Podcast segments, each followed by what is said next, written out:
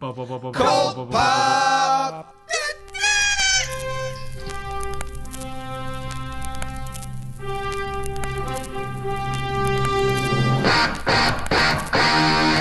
Oh, I got a live one here.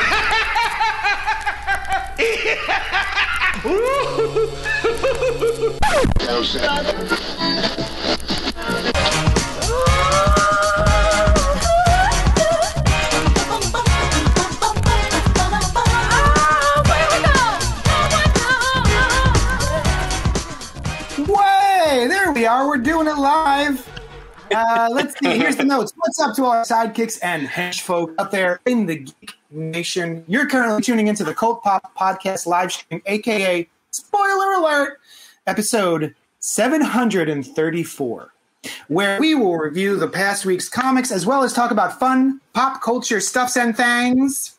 I'm your host, Johnny Destructo, owner of Johnny Destructo's Hero Complex at 4327 Main Street, Philadelphia, PA, plopped right in the center of our quaint little Manayunk, a neighborhood of hopes, dreams, homemade ice cream, award winning burgers, and untapped potential. Wink and smile, parentheses.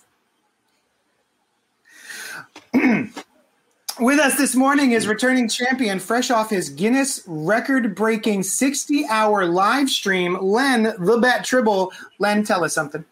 Hey, what's up? How you doing? How you doing, all you uh sidekicks and henchfolk? What's up? Holla at your boy. We here to have some fun, rock out, read some comic books. Woohoo! We're not to, to be fair to the to the listeners. I know they're not listeners; they're viewers. But uh, we're not going to be reading some comic books today. Uh, we're going to be discussing the comic books. Uh, This isn't like True. a read along. I mean, we changed the format when you weren't paying attention. We're Oh, shit. just going to sit here. Yeah, we're going to only sit read one of the books. Yeah. We're gonna we're gonna read the books silently. Yeah, Uh, On make screen, I don't want any make- pictures to come up. yeah, make sometimes make audible gasps or guffaws. But other than that, Um, it's just going to be alone time together. actually, no, that sounds quite lovely. there are worse ways I could spend my morning. Um, People would be interested in a podcast like that, right? You just, just like kind of, hanging uh, out alone with people. Yeah, Just, yeah, a podcast of just breathing and then like every Yeah. once in a while, like people do like that. Yeah. Well, this is sounding a little like Fahrenheit 451, the Friends that the Oh. it's on her wall. Yeah. Uh, the the pre-written introduction continues. I know of a man, a man so rare that we all know him, are warmed by his presence, comforted by the tenor of his voice and the cut of his jib. Women want to be, be him. Oh, other men, God. and other men want to be with those women who want to be him. With with those men, that man of whom I speak wishes he was our co-host Brian Lieb. And Hey, Noel. oh yeah, me too. that was amazing. Nice, nicely Yeah, done. yeah. Nicely Yeah. done. I wanna Thank you to those everyone joining us live on Facebook, YouTube, and Twitch. If you like what we're doing here, please, I can't imagine you would, but if you do, uh, be sure to like, comment, subscribe, and share. The joy of doing this live with you, with you all in the chat. So pipe up if you want. Before we get into the comics this week, we've got letters. You got letters. letters? Oh, we've got lots and lots and lots and lots and letters. I'm going to throw it over to Len, the Bat Tribble, the Batribble, Uh, because he's got it up on his screen, and he's going to read us the email. We have an email from Charles in Chattanooga, aka the Green Lantern Tribble, aka at Hal2814, and the subject line is reading is fundamental. He's fun in caps. Fun is in all caps, Sweet. indeed. Thanks to watching JD's unboxing videos and spoiler alert on Sundays, I decided to pick up Nonstop Spider-Man and Spider-Man colon Spider Shadow. Let me start by saying I was one of those people who stopped reading Spider-Man after one more day. But after reading these two books, I'm enjoying Spider-Man again. I love the writing on Nonstop Spider-Man, and I've been a fan of Chris Bachalo's art since his run on Generation X back in the day. Spider's Shadow is a cool concept, and I miss What If books, and I agree with Noel, the mask on Black Cat is ridiculous, but that's my only beef with the book. My question for the crew is is there a series you have fun reading and you can't wait for the next issue to come out? Keep up the great work, guys. And in closing, spoiler alert. Spoiler. Sweet. Uh, who wants to go first? Noel What does go. so ex- Oh, shit. Uh, I wasn't ready for that. Brian does go. All right. I have uh, I have two books. One's very new, and so I'll give you the older one first. The Dreaming Waking Hours um, is a book that has been like coming out for a number of issues. It's gotten through its first arc, and I'm still like jazzed when it comes out. You know. Um, and then The Flash. Um, ooh, the last issue was awesome, and I loved this one.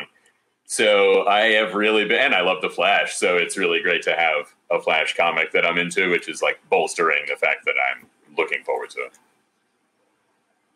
Cool. Um, what about you, Noel? I think I think the the book that I am that always ends up being so when I get my stack every week, um, I immediately put it in order of what I'm going to read that night. That f- like first, so like the top three or four, I'll take them to my bedroom or my nightstand with me, and then the rest I'll just read later. Every single time it comes out, in that top three is always Avengers by Jason Aaron. Not because it's the best book I read every week, but it's just the most wonderfully comic book soap opera ebook I read every week. So it's almost like it's almost like a comic book ch- cheeseburger. It's just junk food that's great. Mm-hmm. So it's it's definitely my favorite like monthly comic book comic. Does that make sense?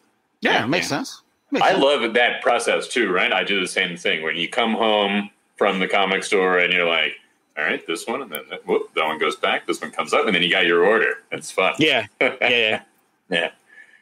Len, what's yours? JD, No, The I guy think who doesn't read single issues. Which which one is yours? What trade are you looking forward to? Yeah. Well, you know, yes, there there are quite a number of trades that I'm looking forward to. Um, and I usually stop reading the books here on spoiler alert, much to JD's chagrin, such as uh, more most recently, They Live and uh, Batman, Catwoman. You We know, Live. We live. We, We live. Live. That's right. We live. We Um, live. They Live is a movie. Uh, it's a John Carpenter film. right. from the did Right. any Th- did did anyone but me finish that five No. issue series? I have them all, and I I The- want to. The ending is so chef's kiss. It made me stand up and applaud alone in my room. Like that book Wow. is amazing. We would have all We should seen do that a book had we club all of it. been in the same Oh, room yeah, if we did silently on that reading together. podcast. Again, miss out on that another. stuff. Yeah, Mm, it sells itself. Um, we should book club that. I'm just saying. Go ahead. Uh, so yeah, so that we live, Batman, Catwoman. Definitely looking forward to when they come out in trade, uh, especially Batman, Catwoman, because that'll come out around my 60th birthday. But the one that, um, surprisingly, to that the book that I find myself shocked that has me possibly, I probably won't, but possibly going back to single issues Yeah. is one of the books that we are reviewing today, and that is Justice League. Ooh, Yeah.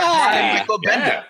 Um, David Nice. Marquez, I think, is doing the art, and he's a good artist. I, don't- I don't know necessarily think that he is drawing my version of every one of the characters, but he, I can't knock that is not good art, right? Mhm.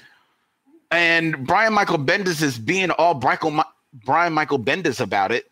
However, for some reason, this Justice League reminds me of the Justice League when I was growing up, which was primarily written by Steve Englehart when he first moved over from Marvel and really brought individual personalities to all of the heroes. And especially now that there's Green Arrow in there, which was Steve Englehart, like kind of like locked in on when he came into uh, Justice League and created like that tension between him and Hawkman and and and gave Aquaman like kind of just outsider's view of everything. And like I feel like Bendis in trying to inject humor and personality in this and distinct voices in the book is like like like just like champion like summoning all of that from the past into mm. the Justice League today. Like there's one little bit in the in the issue, and I know we'll review it, but there's one little bit in the issue where Superman and Batman are off on the side talking, and like there's a whole bunch of people that's, that's come come up because they saw that you know it's just oh it's the Justice League Yeah. and Aquaman, you know, like straight from the Aquaman from Brave and the Bold cartoon says, oh I'll talk to them, and he goes talking to Hey, them, He- he's signing He said, did he say he says something like, "Oh, those are people that like us. I'm gonna go." Yeah, over there." yeah. Right, Yeah. exactly, exactly, and it's like that's the Aquaman from the Brave and the Bold cartoon, and like, like he's just off on the side, and, the, and people are asking, "Oh man, do, do Batman and Superman really hate each other?" He's like, "No, they're really best friends. It's quite adorable." It's like, is he always talking that voice? Always. It was like, it was like so on point. I was like, "Oh my god, I can't believe I am loving Justice League Yeah. again." It was so Well- much fun to read that book. We've been we've been like mired in dark, broody Batman Justice Mm. League stuff and forever. Uh, I think what was it, Batman Universe, with the, when Bendis did that, that Ooh. mini Oh, series. it was, Yep. it was like, oh shit, Yeah. this could this is essentially the same tone as that. Like it takes Mhm. it seriously, but it's a colorful book with some jokes. Yeah, It's perfect. Yeah, I agree. Uh, I agree uh, with all of those things. So currently, right now, the things I'm enjoying are Spider-Man books because I'm just a Spidey guy, and I always Spider-Man if he comes out that week is usually the first thing I get to. And I'm also pleasantly surprised by the new Nightwing by Tom Taylor. That is Yeah, good yeah. quality Nightwinging. And um, what else is great? Uh, I'm going to go with those two for now. Those are the two that I'm like stoked about. yeah, th- that Nightwing is. That's some good stuff. And the That's- covers, that's- man, every cover is better than the previous cover. Yes. Yes. Yes, Yeah. you showed us that variant on the thread where you've got the costumes, so Nightwing's costumes through time, which is always a cool thing. So, But- uh, so for people who don't know, the- one of the reprint variants that's coming out is from the 1960s Batman television show, where Mm-hmm. they would be climbing up a building with a rope. Um, really, there was the the set is reg, you know flat, Yeah. and they're just pretending to climb, but like walking forward. and they would turn the camera, and it looked like they're walking up the side of a building with a rope. And this is uh, instead of Batman and Robin, it's just all the different iterations of Robin and Nightwing Yeah.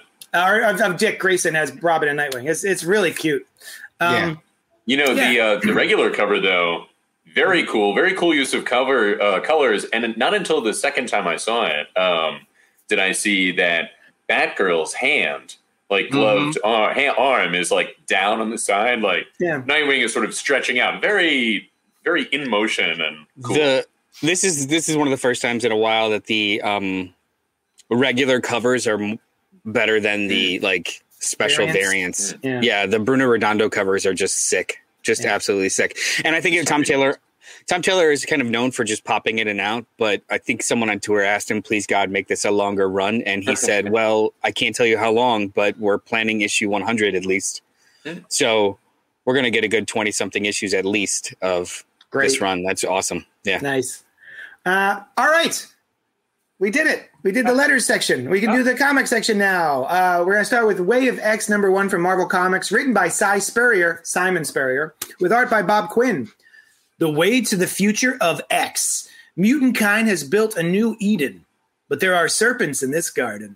Some mutants struggle to fit in. Some mutants turn to violence and death. And the children whisper of the patchwork man singing in their hearts. Only one mutant senses the looming shadows, snared by questions of death, law, and love.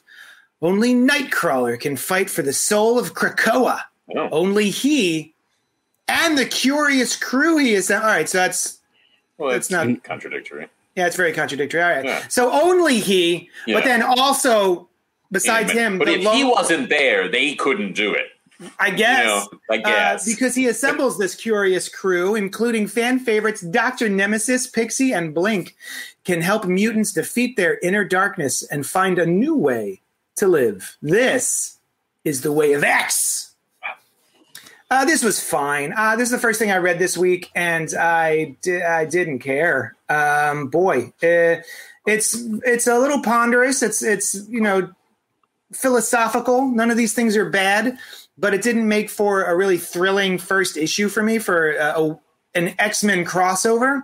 Uh, Nightcrawler is like I've always thought Nightcrawler was like a cute character, and I like him when he's hanging out with Colossus and other stuff like that. But like as the main focal point of a series, he is not a strong enough character for me to emotionally involve myself in.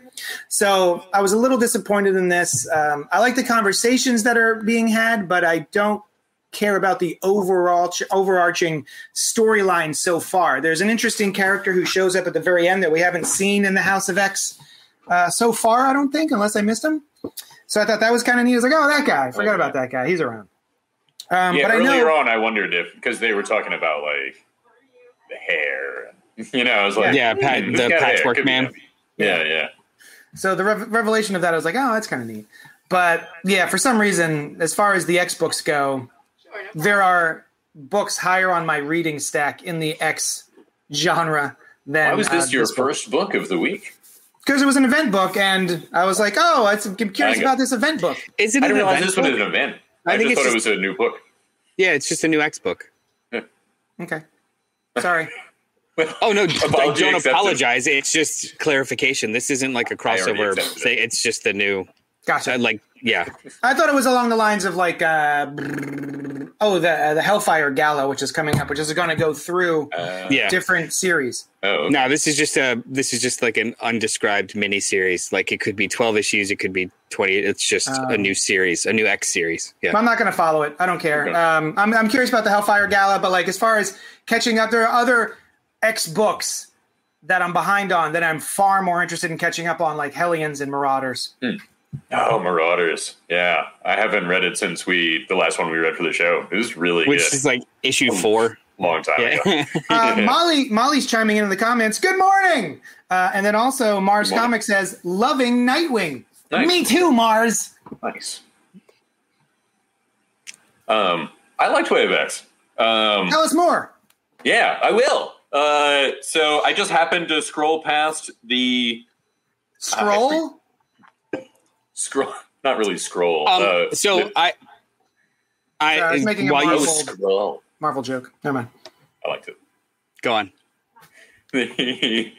um, the uh, I, I like an, an elongated person. In you know, I just find that to be an interesting aesthetic. Like when people are very stretched out. I'm gonna you know, I'm gonna continue with my point if that's all you were gonna say. that that wasn't. But I like I like an elongated person. Four stars. well, if you recall, He's like drunk, almost like four stars. yeah, He's got long arms. if you recall, I was like, well, I was just scrolling past. It was just meant to be kind of an offhand, well, not or just a brief comment on Yeah. the It way. It was more than 30 seconds ago. I don't recall. Carry on. he's a, he's a goldfish. Um, I like that they brought up the Dunbar number. That's cool. Um, which I did not know by that name. The amount of people that anyone can hold in their mind as actual Oh, people. yeah, that's right. Um, 140, 127. Yeah. One fifty. Um, yeah, I've heard a hundred elsewhere, but I'm sure it's not an exact number. But four. Yeah. I've got four. So it's the three of us right now, and no, Um, he has no idea yeah, I'm about in to the say, panel and two to of them should be his wife Yeah. and his son. yeah, I just Yeah. figured it changed. I'm not even one of Whoever was in front of me. Go on. Uh, yeah, so that's cool, and I like the idea of Kurt trying to figure out this philosophy. Um, I do absolutely feel like Nightcrawler can pull off his own book, and if there's a Nightcrawler book, like I'm already interested because it's Nightcrawler. Um, Here you go. yeah, he's cool, um, and uh, you know, like that opening scene in X two. Ooh, it's amazing. I, Um, I'm surprised that you didn't like this, JD, only because um, this is a horror book. This is a religious horror book. The way that it's um, the the whole conceit of the book was that that really really cool slash really really disturbing ritual that they do on Krakoa to kill each other. Yeah, and and that whole that whole mentality has caused the younger mutants to not give a shit about death. And when you remove death then horrific things are done to you and and are willingly done right uh so like this whole it's it, it was presented like a horror book the fact that pixie willingly gets her face expl- like I thought that Yeah. this was eerie. I thought that this was was really creepy. I thought it was incredibly contemplative, like in a in a good way. I'm I'm actually kind of surprised. That's interesting. I saw it as Yeah. like, oh, right, they don't need to, that's not a thing anymore, right? Like, Well, it's not horrific because there's yeah, no and, and as a viewer that you you do still fear death. It's horrific, or it's it's a horror movie trope to watch somebody just like stand in front of a shotgun like and poke at it. Mm. Like So- it's it's the pacing was Mm. a thriller. You kind of you kind of Yeah. stopped midway through the explanation of what you were talking about. So I think what Noel is talking about is in the beginning, uh, a bunch of the younger mutants are on a doing a thing and uh, on a mission, and they're talking about everyone's first time. And you kind of are supposed to assume that they're talking about like sex, like ooh, and have sex for the first time. But really, what they're talking about is getting murdered. So First like you're die. oh, the The first, first time die you die reborn. and coming back Yeah. um, and, and doing the resurrection protocol. Um, and yeah, I, I thought that was a really cool element of the story. I was also surprised, Brian, to answer your question from earlier a little bit better. Mm-hmm. I also read it because, and I forgot this. It was Simon Spurrier, who's one Oh, of my right. like, who's a writer that I'm really enjoying right now. And so I Yeah. was like, oh right, a new event book from Marvel. Si Spurrier. Hmm. I was only partly right about those two things. Uh, Si Spurrier is the writer, but it wasn't an event book. Uh, so yeah, that's why I was disappointed that I didn't enjoy it as much as I thought I would. Yeah, and I also like when you brought up the the just like ruminations about well, if we if there aren't any things rituals supplied, rituals will be created, and and this thing, this um, I forget what they call it, but like they have to get killed, but in combat to come back if they were one of the depowered mutants. Yeah, they have to Um, earn their they have to earn their mutant abilities. which is I, I like how Dying, Woody always yeah. talks about like, oh, that doesn't matter so much as the fact that they are doing something. Is like something will fill the void to like bind this society together, and maybe you should come up with something better than this combat. Thing. Like, why would you do it that way? Like, what's wrong with you? I also have uh, an innate distaste for organized religion. So maybe that's part of the reason I don't really like Nightcrawler. Sorry, I don't care about Nightcrawler as much as like I grew up in an organized religion and um, came to my senses. No offense to anyone who hasn't come to their senses, but um, I uh, it's not for me. Uh, and I think it breeds groupthink uh, and um, mob mentality and just doing things and then saying, "Well, I can just go in the confessional and." and and and do some hail marys, and then and I can do it do it the next week, and I'll be Well, forgiven. that's just So- that one. That's just that one religion. yeah, that's that's my experience. Which Sure, sure. yeah, so yeah, I never cared much for that aspect of Nightcrawler's character that he is like a priest. Um, but it doesn't always come up, you know.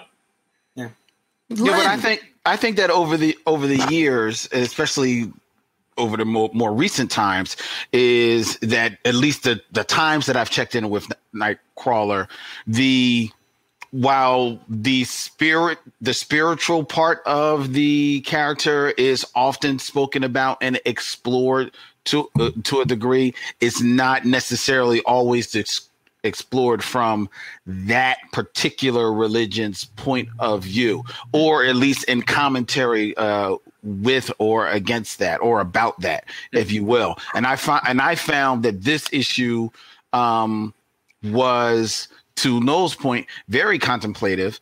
Um, I thought it was a interesting, you know, you know, sideways look at this whole world that is being presented on Krakoa, um, and and what is coming out of the mind of the mindset, especially of these kids there, and there and there being a search for um uh, uh, getting a hold on exactly what it is so that it cannot necessarily be dealt with, but so that it can be addressed in a way that is more fundamental and Wait a minute, positive you- for them. Are you talking about the rituals or the Patchwork Man thing? I'm not necessarily. I'm talking about every. I'm just talking Either, about the, either or. Okay. Yeah, Or, like when right, you right. when you when you re, when you remove the ultimate consequence, what does life mean? exactly. Like how I never, uh, I never have bought into that. I don't. I think that's a sour grapes thing that we tell ourselves because of our mortality. Right? There is some value in its end, and I'm not sure that No, it's necessary. uh, I necessarily think it's case. value. No, I'm I'm trying to say that there's value in actually not letting it expire willingly or willingly or or recklessly. Like when, Oh, when you have no Right. fear of consequence, you Yeah. treat everything without regard. But if there is Right. no legitimate consequence, then that's just something that humans used to have to deal with. You know what I mean? It's like jumping off, like in the Matrix, when they he, you have to jump off the first time and fall, and he mm-hmm. like slams into the ground, and he realizes like, oh, that doesn't It doesn't matter anymore. You know. See, but I see, but what what I'm really trying to say is that I think the fact that this comic book in, invites just that level of dialogue just between the two of you, based on your readings mm. of the book, Yeah. is it means that this book is doing something very interesting because Oh, yeah. this is a conversation that Nightcrawler is is seeing that is maybe not happening there on Krakoa and maybe needs to just so that um and and and and and, just so that people can see the other side or at least have a, a concept of it. You know what i mean? And i i just i actually found myself enjoying this. I liked Yes. it. Uh, and i like them doing this with nightcrawler. I mean i Nightcrawler sometimes has been presented as this very swashbuckling character, or then you sometimes he's been treated as this very meek character, and I think this is trying trying to meet him somewhere in the middle with his presentation in this new world order, if you will, of the X Men universe.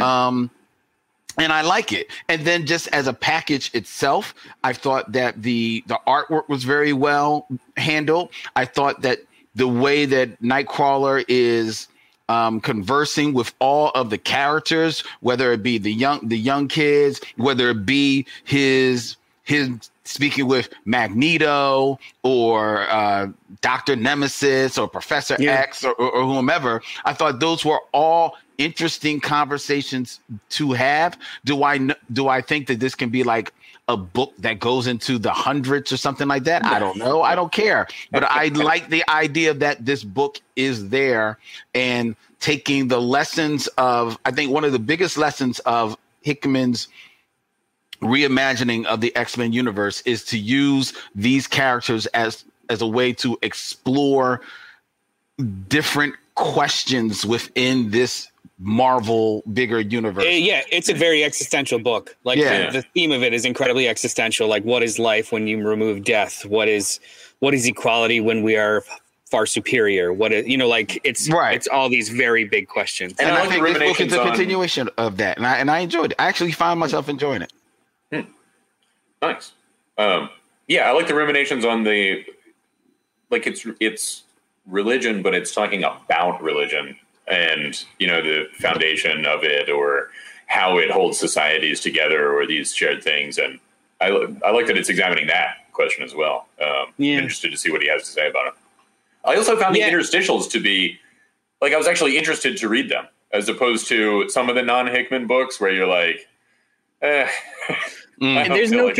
Con- there's no consistency to the interstitials across books. Sometimes Yeah. they're they're punchlines. Sometimes it's Yeah, information. Sometimes they're just grids that mean nothing. It's like, hey, we have a quota for Yeah. interstitial pages. Let's just toss. I don't do this kind of thing, grid but in. it's yeah. the style right now. I I I like like to to put a cap on it. Like I I don't know. I I don't know how long this could last, and or if if this will. This is just really interesting. It's just really Glad to interesting. hear it. That's awesome. Hmm. I'm glad everyone else enjoyed it. Um, I'm also well aware that it could have been. I'm a very sleepy man these days. Sure. it was I- not yeah, a very let's- active book. Let's also. give you a contemplative comic book Yeah. on two hours Uh, sleep. Yeah. We've yeah the baby the, the baby has been regressing recently, so uh, we've had like half hour chunks of sleep Oh. in that period. Last night we had a good five hours in at a at a clip, um, but um, before that, the week before that, it was just like every half hour. Want to scream? Cool. Uh, Um, so yeah. Uh, anyway, I'm gonna peace out because I haven't again because I have a newborn. I haven't read the rest of these books that I'm really excited to talk about or talk to, to read, yeah, um, and I don't want them spoiled for me. So Yeah. I love you guys, and I'm gonna peace out. very good. So Noel's got it, Len's got it, Brian's got it, y'all We got it. got it. Got it. I'm interested to hear what you think of the Flash, JD. Oh, I'm interested to find out what I think about the Flash. Yeah. well, then we're all interested. all right, got my second vax. Oh, cool. I'm Yes. excited about that. Oh, Nice. all right, love you guys. Bye. Peace, man. Uh, let's rock the next book. This is this is going to be fast. What? Uh, Uh, which? Batman Oh. slash Fortnite colon zero point hashtag one. DC Comics, written by Christos Gage with art by Reilly Brown. This is a long one, so uh, solicitation. So just bear with me. Maybe it'll fill us in on what the book was about. Right? a crack splits the sky above Gotham City, a tear in reality itself. This rift pulls the Dark Knight into a bizarre and unfamiliar world with no memory of who he is or where he came from. Batman has been drawn into Fortnite. As he fights to recall his past and escape an endless loop of chaos and struggle, he'll come face to face with the likes of Renegade Raider, Fishstick, Bandolier, and more. While the world's greatest detective strives to make sense of this strange new world, he'll uncover the shocking truth about the island and what lies beyond the loop. How is everything connected to the mysterious zero point? Batman slash Fortnite colon zero point number one uncovers secrets never before revealed in game or anywhere else. Every fan of Batman Fortnite stunning art and edge of your seat excitement won't want to miss the Caped Crusader facing off against Fortnite champions on the island in a desperate attempt to save not only himself but other familiar faces from the DCU and perhaps Hmm. the multiverse Well, itself. I wonder. Probably not though. Um. Mhm. So Whoa, this that's the whole book. Uh. I've never played was in the- Fortnite. Yeah, I know it's more than was in the No, book. I've never I played not. Fortnite. I I'm don't really care. gamer. I don't really know about it at all. This was this was hella popular because apparent and I like secondary markets are going crazy for it too because apparently if you bought the issue you got like a digital code for a skin of a character or some bullshit. Ah, So this is this is like fabricated sales. I don't know how many people were actually interested in reading this so much as getting uh, like a FOMO experience Right. for their gameplay. Mhm. However, ninety percent of this book, I don't know what's happening. I don't care. The last beat with Batman and Catwoman was fantastic. yeah. I I absolutely loved as soon as they hooked up and like because there's hardcore sex in here. As soon as they hooked up, no. As soon as that was my favorite three pages. so all of the characters that are pulled into this rift have no memory of who they are, but they do have muscle memory and they have emotion and feeling. So he not only knows how to fight, he just doesn't know how he learned it and blah blah blah. I'm talking about Batman. Right. He he runs across Catwoman, recognizes we know each other, don't know how. We are close to each other, don't know how. We fight incredibly well together, don't know how. And then when they think everything is ending and burning around them, they have a moment together, and it's almost like it's it's an excuse to have a first kiss, first look kind of emotional moment with you know Mhm. the love of his life, and it's super effective. So I wasn't enjoying any of this, and then I got to that last page. I was like, "Well done, nice, cool." Uh, but besides that, this was a waste of time, and I didn't care. What do you guys think? See, I can't say that it was a waste of time, uh, primarily because one, like it sounds like both of you, I know nothing about Fortnite except that it's something that as a geek I'm supposed to be at least aware of, and thus, and thus, when you as a geek, you say that you're aware of it. If you're in the presence of other geeks, you can be like, "Oh yes, I know of it." But when you're in the presence of non-geeks, it means you're supposed to be able to explain to them everything about it. And then I, Oh, yeah. so- and I don't know. I don't know whatever. I, I just know it's Fortnite. Um, that's all I know. Um, Situational awareness. That's all. I've got adding- situational awareness. right. So with that being said, I went into it, you know, thinking that in my mind, I think Fortnite is some kind of video game-ish type of thing. I don't know. I could be wrong. Don't want to say it out loud. Let let the other geeks come down raining upon me. It's an RPG. Like I'm sorry. Um, so I know it's some type of game. So I go into it. It's like, okay, so Batman's going to enter in, and by way of the cover, I can see him and other people from his universe are going to enter into like this gaming universe, and they're going to be doing gaming things. Boom. All right. I know what I'm what it's hitting for. So the only aspect of it that I wasn't ready for was the one he can't talk. Oh yeah, That's interesting. That That's kind of cool. interesting. Then two, the whole, you know, uh muscle memory thing and all that type of stuff. Um and then three, this is where I'm at a little bit of a loss because while I because I don't know Fortnite, I don't know why I'm supposed to care about all these other people that are showing up that I who don't look like, you know, villains from a Dick Tracy comic strip to me. But Hmm. I'm assuming they're from the world of Fortnite. So let's go. And they're going to be so, so they're going to go be banging it out, and nobody's talking. Hmm, that sounds video gameish to me. So you can just fill in your own own voice. So it's trying to put you into that that headspace of video games. And oh, Catwoman shows up. All right, I'm with this. It's kind of cool. The art is at least engaging enough that oh, yeah. I can be wrapped up in that, if into nothing else. It looks very well animated, like the best video games nowadays look like. So, and like to Noel's uh, point, the whole uh, emotional beat that happens between Batman and Catwoman, you know, like that's catnip, catnip for me. So I'm like, mm-hmm, I think so good. I'm with that. So it was fun. I had no problem with it. It was like, okay, the, it did what it's supposed to do. Do you guys remember or know or familiar with the um the advertisements in the middle of DC Comics, mostly like for Snickers, but it's mm-hmm. it's actually yeah. as like yeah. a small comic book. So like you're right. turning a page and you're like, this isn't the book anymore. This is fucking yeah. for Snickers. Right. If you're reading or, Batman, or, it throws or you. Subway or something. Yeah. I thought that this was going to be 30 pages of that. right. and because it because it passed that bar, mm. this was good. Yeah. And, and, like and honestly, low bar.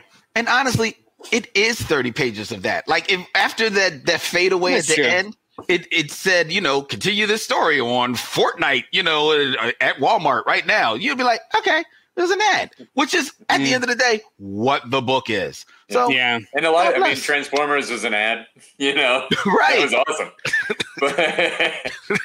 what do you uh, think, Brian? I um, it. So I found myself wondering, like, is there stuff that I don't know that is that I should know for this story? But um, I try not to let that kind of thing bother me. You know, mm-hmm. like, nah, I don't know. They'll get to it. It, it was maybe could have used a little bit more explanation on the Fortnite side, um, yeah. just like one one line. But Batman doesn't know what's going on either. So right. me not knowing what's going on is maybe a choice, like a part of the experience. Oh, somebody somebody got the drop on Batman. Get the fuck out of here! like that guy swung. Yeah, literally like took ten years swinging across buildings yeah, to yeah. just get the drop on Batman. Yeah. That was the first time. That was the first time in this book I was just like, all right. Um, anyway, the one thing that I know about Fortnite that I've like kind of seen in the corner of my eye is like they have cool looking. That's how I do. That's how I look at things that I don't understand, that I don't know about them. just like with a really weird, like I just learned to wink face. Yeah, I think yeah. I learned to wink. Yeah. um, the uh, they they have a varied, cool looking characters that like right. I have no idea why they're so varied. Yeah, like that.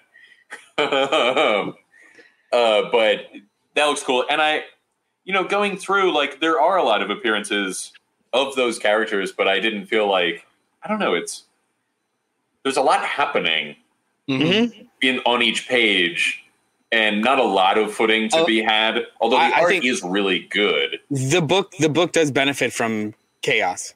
Yes. We're not yeah, expecting yeah. answers because no one's talking to anyone. So it's right. just it's it's just chaos right. right. now, and we only have one internal dialogue. Which and I think that might works. be what uh, what the deal is with Fortnite is that like people pop into this island and fight each other. Maybe well, you know I mean, what these, I mean? These characters have names, so I'm sure they have backstories.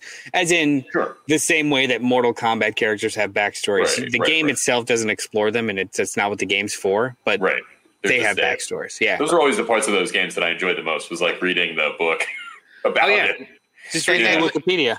And ladies and gentlemen, uh, Noel just dropped the one and only reference to Mortal Kombat that will appear on today's spoiler alert. Of course, uh, when saying that makes it untrue. um, there's a fighting game that premiered this, or a fighting game movie that premiered this weekend that was awful. Yes, that's it. I had no.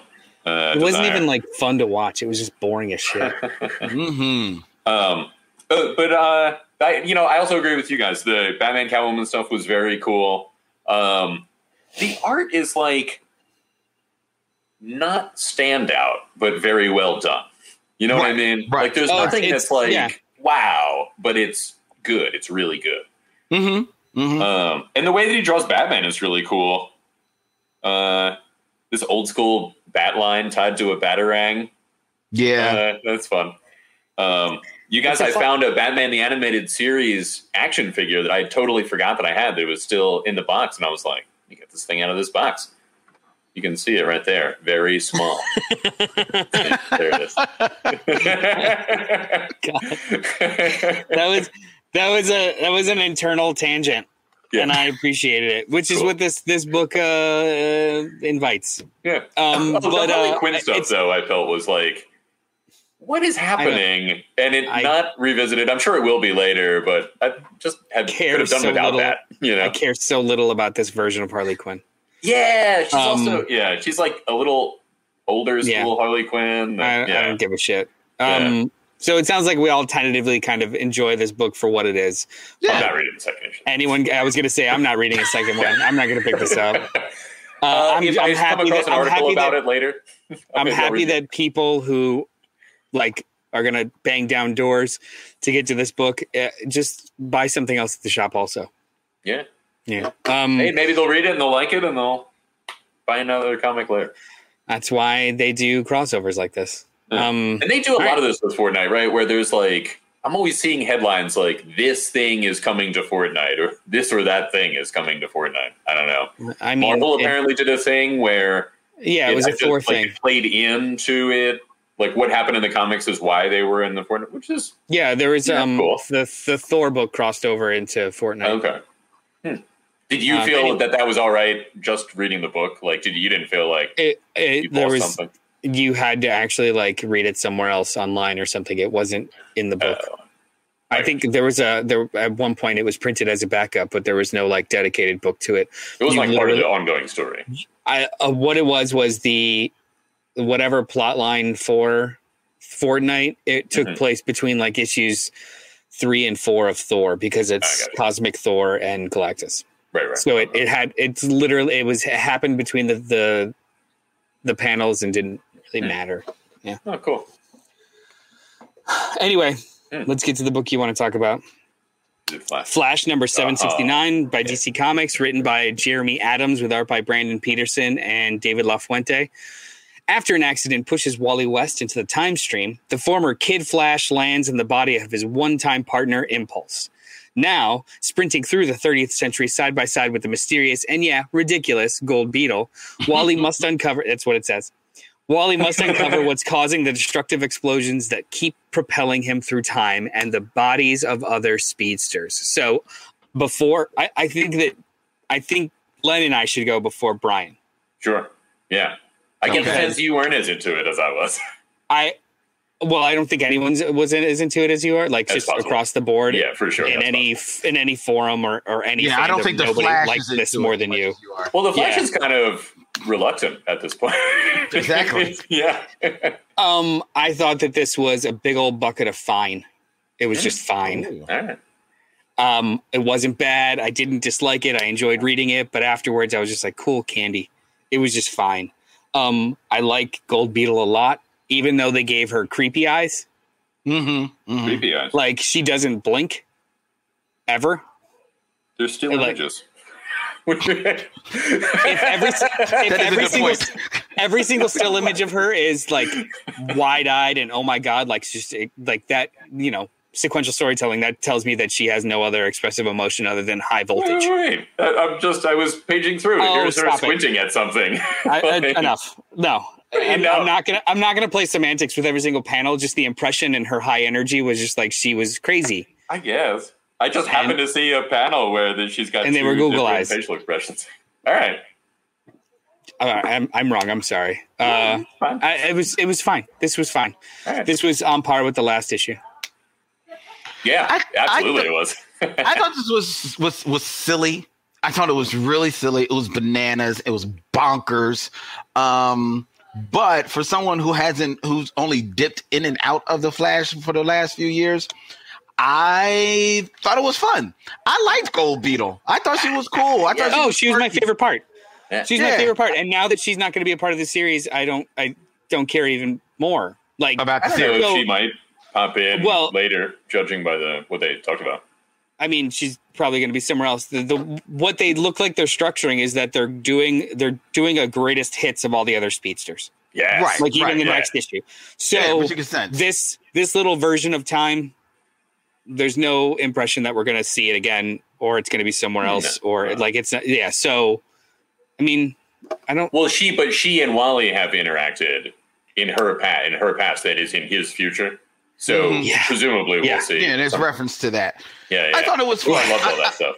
I thought it was having fun with the whole that? time travel thing. I thought it was having fun with Impulse. I thought it was having fun with with the, the Gold Beetle. I like to kind of like the the switch up from the art styles of when you're in you That was know, cool. Impulse world to Mm. when actual the actual uh, Flash and the and Mister Terrific and Green Arrow are checking out things. Um, I thought that was kind of cool to kind of like that differentiation. I like that um, because both art styles were totally different, but definitely set in diff- which gave you the um true sense of place and time for the Yeah. stories stories to be set um i like the i like that it as seriousness serious as this situation is because you know that it's serious based on some of the things that they're saying it still is coming off with a, a light frothiness to it that i haven't seen in a flash comic book in a long time at least when i dip in in and out of it um i like that it, it is still while it is like you said give you a greatest hits of the speedsters through dc Yeah. history it's still very much wa- it, i still hear wally Yeah. so that I appreciated that because because it easily could have got lost in like Impulse's voice or whatever. Um, I don't know. It was it was fun. It was fun. Do I do I care enough that I'm going to continue reading Flash? No. But does this story look like something that might be an interesting trade to pick up? It's just a nice little standalone Oh, sure. of flash flashiness to have on my bookshelf. It Like certainly is sizing up. of the yeah, Flash. Yeah. Yeah, I would- It's I would certainly not- I sizing would- up to be. Yes. Yeah. I would not. I would not uh, be against that either. Just the idea of down the road, if I find out that this like 24 issues or whatever, or yeah, I would totally go back and read it, like I am with Flash now. But yeah, um, why did uh, uh, this is not a nitpick? This is a genuine question. Yeah, yeah. Why did Bart change size with So, Wally I in him and think- not in him?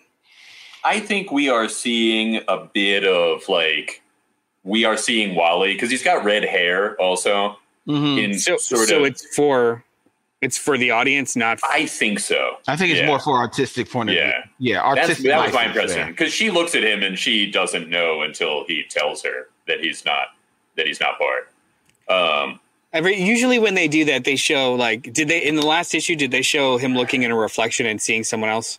Because usually when they do that, yeah, like quantum okay. leap style. Yeah, I think so. like they give you some sort of indicator. I, maybe they figured like, well, we got it from the last issue, but it, it could have used a it could have used another one, just like um, let's see who I am kind of thing, and he looks in a reflection. This is the wrong crowd to ask this because Uh-huh. everyone knows everything about the Flash here. Uh-huh. if you didn't have knowledge of like like just mid deep knowledge of the Flash and his and the Flash family, would you find this book entertaining? I, you know, I actually was thinking about that. So one of the things I noticed that I liked about this and about Green Lantern uh, last week, which um, I also really loved, or two weeks ago, which I which I loved. Um, they seem to do a nice job of like putting stuff in that is deep continuity, but without it being necessary to know. Like it could just be world building if you didn't like they mentioned Mopee in here, which is said in such a way that like that doesn't have to be a guy that ever appeared in any comic beforehand. He's just the third in a list of Mhm. crazy things. You know, he's like she's like uh, speedsters, somebody else, and uh, even it's even uh, that Mopee guy. Like that could be somebody that that didn't exist before, but he's from like two issues in the Silver Age. He's the reason that the Flash got his powers at one time. Like he caused it to happen. Um, so I think you could. I think you could read this if you weren't steeped in the Flash and like you don't have to know who Bart is. This is just somebody that he's in another body. Like we didn't know who the first guy was, you know. Um, in, Yeah, in there issue there are references to Bart and Gold Beetle being in a different time. So Mhm. even if you don't know who he rep- what he represents or these characters represent to the Flash universe or the DC Mhm. universe in, in in general, you could just read it as oh they've slipped into the a future time. Right, This exactly. Like a, Yeah. the Flash of that future time. It Yeah. certainly helps more to know who they Mhm. are. It's, Mhm. It certainly deepens your enjoyment of it, and you're enjoying it on a totally different level. Um, that's some, which is something that I don't think. Like, I think the average person can pick up a Superman, a, a Batman, a Spider Man comic book, and no matter how deep the story may be in the lore of those heroes, they can kind of like pick up clues because so Mhm. much of those heroes' worlds have become common to Yeah. just the average Yeah, yeah. person. you know who Perry White is, Right, right. yeah. Right. It's either by way of the comics or by way of the movies. You tangentially know a lot of these things, not so much the Flash. So, yeah, the average person picking it up might be a little lost, but the average person picking this up and um, used to the idea of comic books and Yeah. comic book reading and how and how that's affected and even if you're just bringing into it the whole idea of multi multi multiverses from the DC or Marvel w- movies then I think you can still enjoy this and have fun with it as just a dumb Yeah. quirky comic Yeah, like if you're I- a DC reader, I also I loved this page where they break into the museum. Speaking of quirky comic, um, Mhm. She's like the same way Bart's broken in a dozen times, and then the next page is the beetle just crashing through Yeah. the roof, and she's like by being impulsive. With- I- in the font. I really- not quite. I really, Yeah. really like her character a lot. I, I want to see more of her. Yeah. She was my favorite part of this book. And and flipping through too, I think I, the the David LaFuente art gets me there, and I love it. I've never That's- really been a giant fan of Brandon Peterson. Oh, which Mm. one? Which one is which? The in real time, It's Brandon like Peterson. Barry and all of them. Is yeah. All of his faces are the same and all of like the physicality is is essentially just like mannequins and models gesticulating right, right. like there's there's very little kineticism in his book or in his in his art for the most part Mhm. um i've never been a giant fan but it doesn't it it's never been enough to be like i will not read that it's just always been like oh okay all right i mean and it seems like the next issue is going to kind of be more him i think no I See, think I that's like a it different show. artist. Well, they show like that that last surprise panel is Brandon Peterson. Oh yeah. Ooh, and that's Is I it? love I love the Ray too. So that's cool.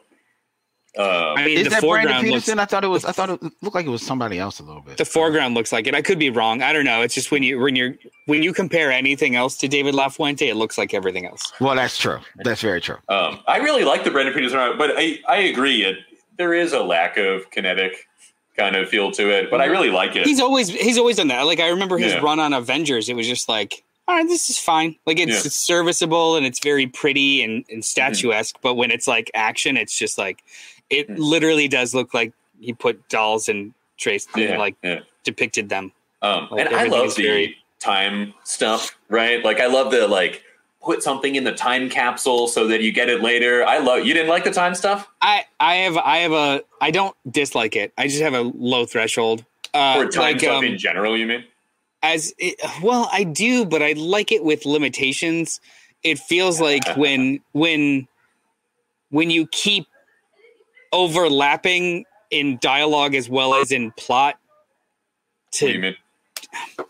So in here, it was Mhm. like in dialogue, it was the kind of thing where she was just like, "Oh, you're Wally, and we're going to do 15 more things, but that's in my old time frame, not in your old timeline. But I, we just met, but we didn't just meet because Yeah. we like." I'm okay. Like I, Oh, I'm I don't I don't love I that like- stuff. Well, it, it feels okay. So it. I am Yeah. I am also Yeah. in the middle of reading for the first time all the older Flash stuff. So Uh-huh. this just feels like constant the same thing for me. Oh, Speed well, Force is yeah. broken, time back and forth. Speed Force Wait, is broken, Force time back and back forth. in, uh, Speed Force is broke. It's either sentient or thing? it's it's reacting or it's malfunctioning or it's yeah, it's yeah. it's just if you love this, you love this. Yeah. It's really good in in in peaks, but at a high level, especially because I'm reading the old stuff at the same time, Hmm. it's a lot of samesies, and I just Yep. don't care. Yep. See, that's one of the things that you know I've been thinking while reading this uh, and some of the other DC stuff is like, oh, at last, back to the stuff that has been missing for so long. But I haven't been just reading the Geoff Johns stuff, you know. And it also, to another point that we've talked about, this seems to be very connected to where the Justice League is at at the moment. You know, I mean, very connected in the sense that they have some of the same. You know, Mister Terrific has just been brought in. He's not. They just like called him in because he's a smart guy, and it's Barry and and um, and. Ollie are there. And I also really like how they handle Barry being in it. Like Wally is the focus, but Barry's also in it. And um, you know, at least for this first arc, I like their interactions too between Barry and um, and Ollie, and to a lesser extent, uh, Mr. Terrific, Michael Holt. Um, I love the Speed Lab too under the under the museum. That's fun. Yeah, yeah. You Gives, it gives them a place to, to chill, you know. Yeah, it's kind of. I mean, like I say, it's it's, it's Yeah. silly fun. And I just, with, as far as the time travel stuff goes, like I just like that stuff. Like anytime a story is like talking about world lines and time and Right. whatever, I'm just like, yes, let's think about that kind of thing for a little bit. You're with it. All right, I feel Yeah, you. yeah. So great. Yeah, I'm. uh Ooh, it's another DC book that I'm just like really into. Sorry, I had Yeah. a surprise visitor. I was on mute that whole time. I have no idea what you guys said, but Flash, yay, thumbs up. Yes, There you go. we're on to the next book. Excellent. Um, so I, I, I, I don't presume we'll take too much time on this next book because it's it's basically just for me, just like how Flash was for uh, Avengers. Brian. Yep. Yep. Avengers well, number no, forty Flash, uh, Flash was also for Len. Len, I was happy to be wrong when when Gold Beetle showed up in that future state backup. You were like, I hope she appears, and I was like, Len, I don't think she's going to. I got to break it to you. I do not remember. Uh, I mean, I don't remember that conversation at Oh, all. yeah, This was, yeah. I was mainly just for you because uh, so um, behind the sausage curtain. Um, for everyone listening, we have a group chat, and every time we talked about like books to read, Brian was in there very not so subtly, like, "There's also the Flash." I remember reading this Flash this year, where Flash was also Flashy Flash of Flash. We're gonna. Do you guys want to talk about the Flash? I think other people want to talk about the Flash, right? You want to talk about the Flash? He said yes. Well, the Gold Beetle Because- thing too. Wait, when are we going to run across her again? Hopefully soon. it was very apparent that you were very excited about this book. W- Oh, I rightly so. absolutely was. Yeah. So we talk about it. Yeah. That's all. Um, Avengers number 45, written by Jason Aaron with art by Luca Maresca. The Avengers join the battle against the King in Black. the year's most epic event explodes in the pages of Avengers. The vampire hunter Blade has been at the forefront of the fight against the dark symbiote god, but now he must pay a dark price that will change his world forever. So, I, you know, what? I'll let you guys go first. You, uh, everyone had a chance to read this, Yes, and no one else is reading the full series but me, right? that's correct. Okay, who would like to go first? I'll go. Um, reading That's this book. was telling.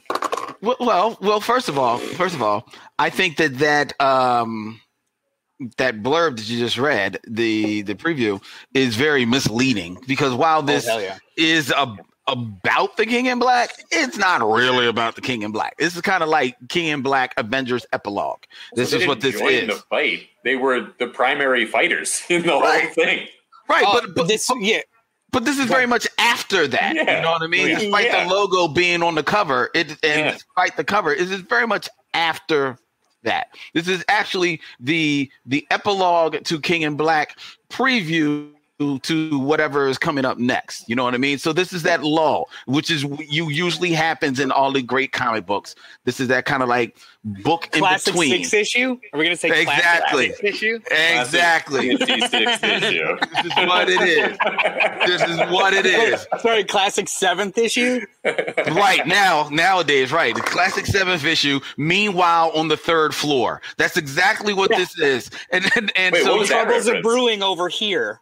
Right. Meanwhile, on the third floor. Because meanwhile, on the third floor, they're all chilling. They just got back. The ship, the, the Quinjet Oh, just landed, and now they're Yeah. like, "Oh my god, Yeah. let me go Yeah. get some grub. Oh, I gotta go. I gotta train. All this stuff. T'Challa's got to catch up on all his busy. You know, check his Google schedule. Oh my god, I'm gonna uh, map this out. You know, um, uh, Captain America is doing his training." In his costume, like, why are you doing laps in your costume? They have, Um, Well, he wants to be used to the weight but of it. I- I- which is Yeah. exactly what I said to myself. I was like, why is he running around in his costume? Oh, because he's going to be running around in his costume. Okay, I see you. It's not like you had the mask on, so you're letting the sweat fly. I see what you're doing, Steve. All right, I'm w- with you. Continue on. So then we moved on. Um, then you've got you've got spiders jumping all in the back and just whipping all in the background and stuff. You've got um, you, you've you've got a nice little you know intro into who's going to be the new Avenger with Echo and, and Knight Rider. I mean, Knight Rider, Ghost Knight- Rider, um, having like a cool tete-a-tete. You've got um, you've got a surprise visit from Batman in this in this issue. Oh, I mean Nighthawk. Um, I mean, so it's it's it's at the end of the day, I and you've got you've got uh, uh the Universal um MonsterVerse that's stepping into this by way of Dracula comes Oh, in yeah. at the end, Yeah. right? So I'm like, what the Which I think is hell? like a long running thing.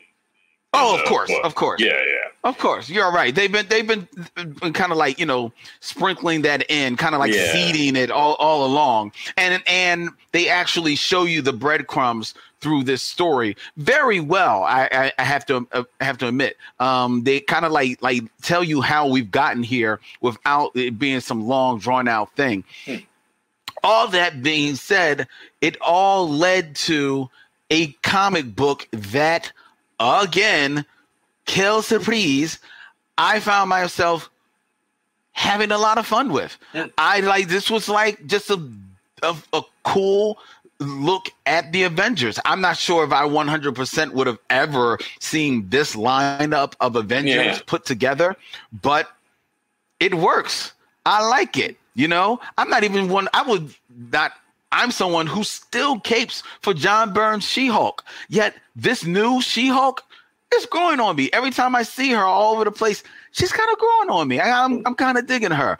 I like that Black Panther, the the exalted area um, level that he has in the Marvel universe. I've always been Mm. like very happy and I like to see that that has continued because my cynical eyes have always just been waiting for that to plateau and then all of a sudden he's just going to get knocked down low because I've seen it happen in the past. Yeah. I like to see that that has not happened. Um, Mhm. I liked I like uh like the Ghost Rider. I like Blade. Blade is somehow kind of working in here. Um, I like Mhm. even what they're doing with Dracula um, in this, and and part of what Dracula is saying, Right. even though you know you know he doesn't mean it, but the way he's coming out at it, he's got like this Magneto vibe where he's talk- Mm. talking, and you're like. "Eh, It kind of makes a little bit of sense, you know what I mean. But you know, underneath the cape, you know what what shit is brewing. But it's still, you know, what he's presenting. He's he's he's he's smart with it.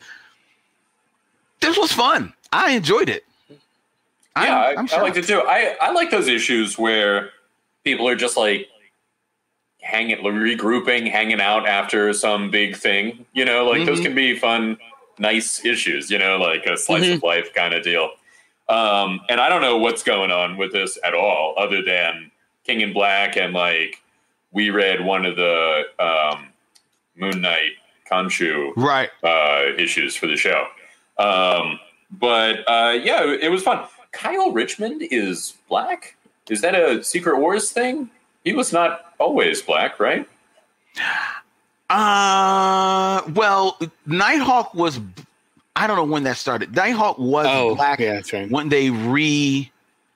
uh, Years ago, I think Nighthawk was black, but that was that was like That was uh, Supreme Power. Or yeah, like yeah. his side Okay. thing.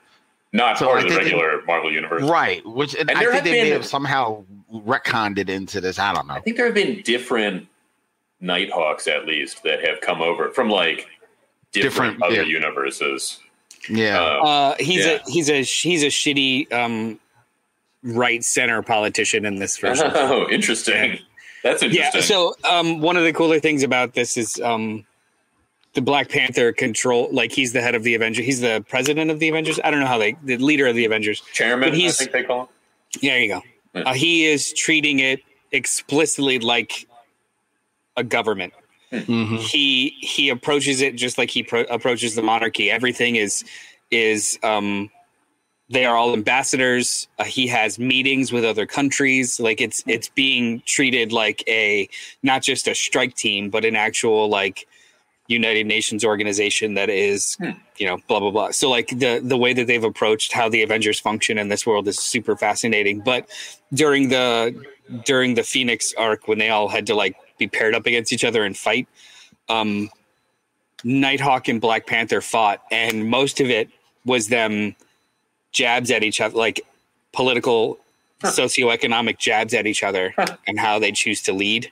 It was Mhm. really really fascinating. That's yeah. cool.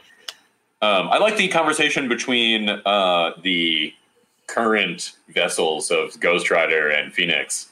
Um, This is pretty cool. I like this long sort of history uh, with them that they're kind of aware of. You know, um, is she deaf? kind of like Echo? avatars. Yeah, Yeah. Echo is he- uh, hearing impaired. Yeah. Hmm, I see. Yeah. She. But deaf Um, is not an offensive term, is it? no. Oh, I. Good. But I don't Good. know. I don't know the extre- like. I don't know the severity of her deafness. oh, okay. So she's just hearing impaired. I, I gotcha. I, I don't know that much enough about it. All I like she has a a, a skill set not unlike the Taskmaster master where she could mimic and master Oh, right. all right. fighting styles when she's able to see them. But she, Why is she the Phoenix? Like, what's so great about her? That is it just like the Phoenix chose her, and is she like particularly well temperamented to It was- being the it was- or it was all in the last arc. Um, Mhm. They had a big old tournament. Who gets the Phoenix, and the Phoenix eventually chose her. There was a whole s- s- scenario given about like uh, the understanding of power with the absence of it, and blah blah blah blah blah blah blah. Um, but it it chose her as a permanent host for the time being. oh, also, what's up with Captain America's like red mask over it, like a ventilator type mask? It's just in this one Oh, scene. What's that? because they're in they're uh, they're at Chernobyl. Oh, it's radioactive.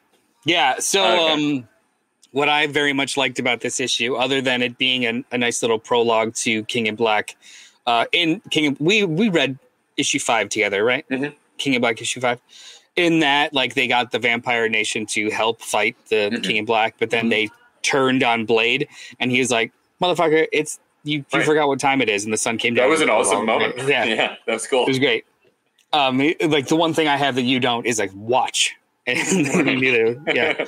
Um, but that was an active war. Uh, because in previous arcs of Avengers, there was this big um, Vampire Nation war where Blade ended up being on the team, um, and they were granted sovereignty, no immunity, uh, refuge. What's the term I'm looking for? Where they're just given land, quick like temporary asylum. They're given asylum um, in Chernobyl because it's in an uninhabited and there's yeah, Right. it doesn't affect them, doesn't affect anyone else. They're they're there.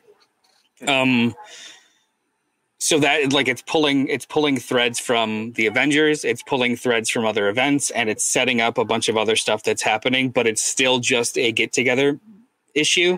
And it was just constructed so cool. So and and again, the, and also the final page, I was just fucking yeah, Sheriff Blade of Oh, yeah. Vampire Nation. Like this is awesome. Hmm. This is absolutely awesome. I would watch this. But um, uh, yeah, no, I just this was a cool seventh issue, one of those in betweeners because the uh the Avengers title goes on hiatus for like three months now. Oh, is it up next? Is the Heroes Reborn stuff? Yeah. Okay. So all the Heroes Reborn stuff is coming out. So the Avengers book, uh, Thor, and something else are just disappearing Hmm. during Heroes Reborn. There's an ad in the back here for that, and the Iron Man color things, uh, like that look like their their version of Iron Man in this world, looks pretty cool. We should read that. Yeah, we I- should read, I- uh, you know, maybe the whole series. It's a it's it's a week. It's an eight issue weekly. Oh yeah, So it'd be cool. so it might turn into Thunder rounds, but Sure. I'd be down if you guys are down. Cool. Uh, but yeah, I just I thought this was a cool little like little entry point. There's enough there's enough breadcrumbs here if you want to go back or go forward, but it's also a very accessible one issue if you're just kind of wanting to dip your toe in Avengers right now. Hmm. So I thought it was kind of fun. That's all. Is this the regular artist? No, Okay, I didn't think so. Something told me. no, but it has been it has been like a murderer's row of artists since Jump. There's been no slouch. I mean, uh, that depends on how much you like or dislike Ed McGuinness, but Mm. there hasn't been uh there hasn't been a bad arc art wise. Okay, cool. Sweet. All right. Um so Hey. uh Yeah. we'll do a couple of thunders, but Thunder Before that. round. What's happening before that? Brian. Is it some information? Yeah. What's up? yeah, it's, it's a little bit of information. If Cool. anybody wanted to uh, support the show in any any way, shape, or form, how Sweet. could they do something like that? Well, I don't know about any way, shape, or form, but if you want to give money at patreon.com backslash Johnny Destructo, that would be great.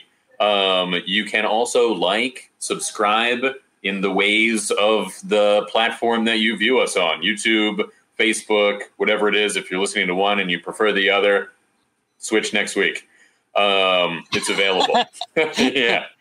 Um, and uh, just tell people about it. You know, people that you know that like comics or might be interested in like, hey, I like comics, but I don't know where to start. We review a lot of number ones and that kind of thing. So just say like, hey, check these guys out. Also, always remember that you can email us if you don't want to jump in the comments or or on other social media. Just email us at jd's hero complex at gmail.com. Ask any question, make any comment that you'd like, and we'll uh, address it on the show. Cool, cool. And uh, right. you know, they also with JD's place, they do a book club and movie club every Tuesday night, right? So they do that virtually now um, on JD's uh, Hero Complex Facebook page. Uh, I think JD's Hero Complex Heroes Book Com- Club. uh, book club is Yeah, how you can get they- on that, and they talk about a movie or a book, uh, gra- you know, graphic novel alternating every week. So if that's the kind of thing you're into, Yeah, this week we're talking about Alienated. Hmm. which you really liked, right? Uh, you and JD Yeah. both like loved that book. Yeah, Yep, we did. nice. Um, and we're gonna see if twenty other people liked it yeah. on Tuesday. almost a guarantee that somebody will be that they didn't like it, and it'll be There's like, always- ah, fuck. There's always somebody. Sometimes it's me that was just Right, like, right. Yeah. um, Oh, all right. goes. So uh, let's let's knock out a couple Thunder thunder runs. I, I, I'm looking at the time, and I know that uh, there's still a couple of books. We'll we'll plow through some, so we can maybe talk about five minutes at least about Captain Oh, America, right, or right. sorry, Falcon and the Winter Soldier. So let me pull up my notes. We've got Fire uh, Firefly brand new verse number two. Who would like to do that one? Not me. I didn't read it. Am I the only one that read it? I think so. I'll do it. I did read it, but Oh, I don't know if I'm well versed enough in the world of Firefly. Well, lem- okay, look, all right, thirty around. 30, put it, put, start the clock. Start the That's your 30 seconds right there. Uh, hang on, let me let me start the clock. let me talk about let me for 30 seconds or more. Let me talk about what, what why I don't necessarily sure I should read it. All right, and here we go. Firefly brand new verse is exactly what it, it describes, ladies and gentlemen. It is a brand new universe of Firefly, that very, very cult favorite uh, series of really a long time ago. Um, and it it doesn't pick up where that story that story like led off. It uh, ended with the movie finale of that universe, which was Serenity. But it does pick up with some of those characters, um, specifically the character that was played by Gina Torres, and it's moved on into her future. She now has a daughter. She's got like a whole new crew. They've got a whole new mission in this universe, and this book is kind of like an introduce introduction into that universe. It touches on a little bit what have happened with some of the characters from the TV series and movies, but but while introducing you into a whole new crew. And if I'm being a little bit bit uh, um, ambiguous about what that crew is all about, is that I invite you. End of round. End Oh, of round. Wow. Sorry. I could invite, I invite you to. We'll never know. pull up the book. It's it's a fun book. I actually Hey. enjoyed it. Gina Torres, that you mentioned that her character was she was the second in command. Hard Yes. to watch that one. Yeah, yeah. Yes. Are they still on the Serenity? Has she now in command of the Serenity? It's not the Serenity. It's a different Right. ship. Okay. Uh, is it? I thought it was a different ship. I could No, be wrong. same ship. Okay, there you go. It's the It's same ship. Serenity. Um, yeah, it's it's just she's the last. Her and her daughter are the co-captains of this new crew. It it's it's accessible, but it also calls back a lot. So yeah, it is it is a cool. Like if you watch the show, it's a cool little series. oh, that's cool. Um, and then we've got. Uh, which one did you read? Uh, I read Brian? Justice League. You, you only read Justice League. Let's do it. Yeah. Out of these, let's do it. All right. All right, and go. Oh, I love this book. Um, I I really like the art. The storytelling is like interesting. I like the way that it looks like it's going to go, and I like the lineup of the league that we've got and the interactions between them. The kind of character analysis of Superman when he says to do anything, and if anybody disagrees, it's like you're disagreeing with Superman. And you know, Green Arrow is like, eh, all right, so now I look like the bad guy because I'm disagreeing. Um, it is like Len said earlier, it's Bendisy, and before this book, I was like ready to go in and be like, well, I don't know, maybe Bendis is a little past his best days, and I read it and I loved it. You know, it was um, it was a fun ride, and I'm looking forward to it uh, continuing and see where it goes. You have ten right. seconds left. Do you want to talk about 10 anything else, seconds? or- Oh, well, boy. now it's five. just four, talking about it is Three. taking the clock down. I don't know why it's All right. Hippolyta instead of um, End of round. Oh. End of round. Well, I think it's Hippolyta Underground. because if you're reading Wonder Woman, she's not in this world right now. Ah, but I was Yeah. going to say Nubia. Oh, um, so that was actually addressed in Infinite Frontier. Yeah, I just thought that Nubia was coming in, and then in Infinite Frontier, I was a little mystified. I was like, oh, I thought Nubia was going to be Wonder Woman while Diana was doing this. And we've seen Hippolyta. so- I mean, she's cool. Don't get me wrong, but um, Nubia. now Nubia is in charge of Themyscira. Yeah, she's right? the Yeah. steward of, of Themyscira and, and all things Yeah. Themyscira. She's the new queen, while Hippolyta Right. is essentially walking the earth to, Which I to learn a lesson. Yeah. Makes sense if you are Hippolyta, or like if you live in that world. I just don't know why story wise that why they did that.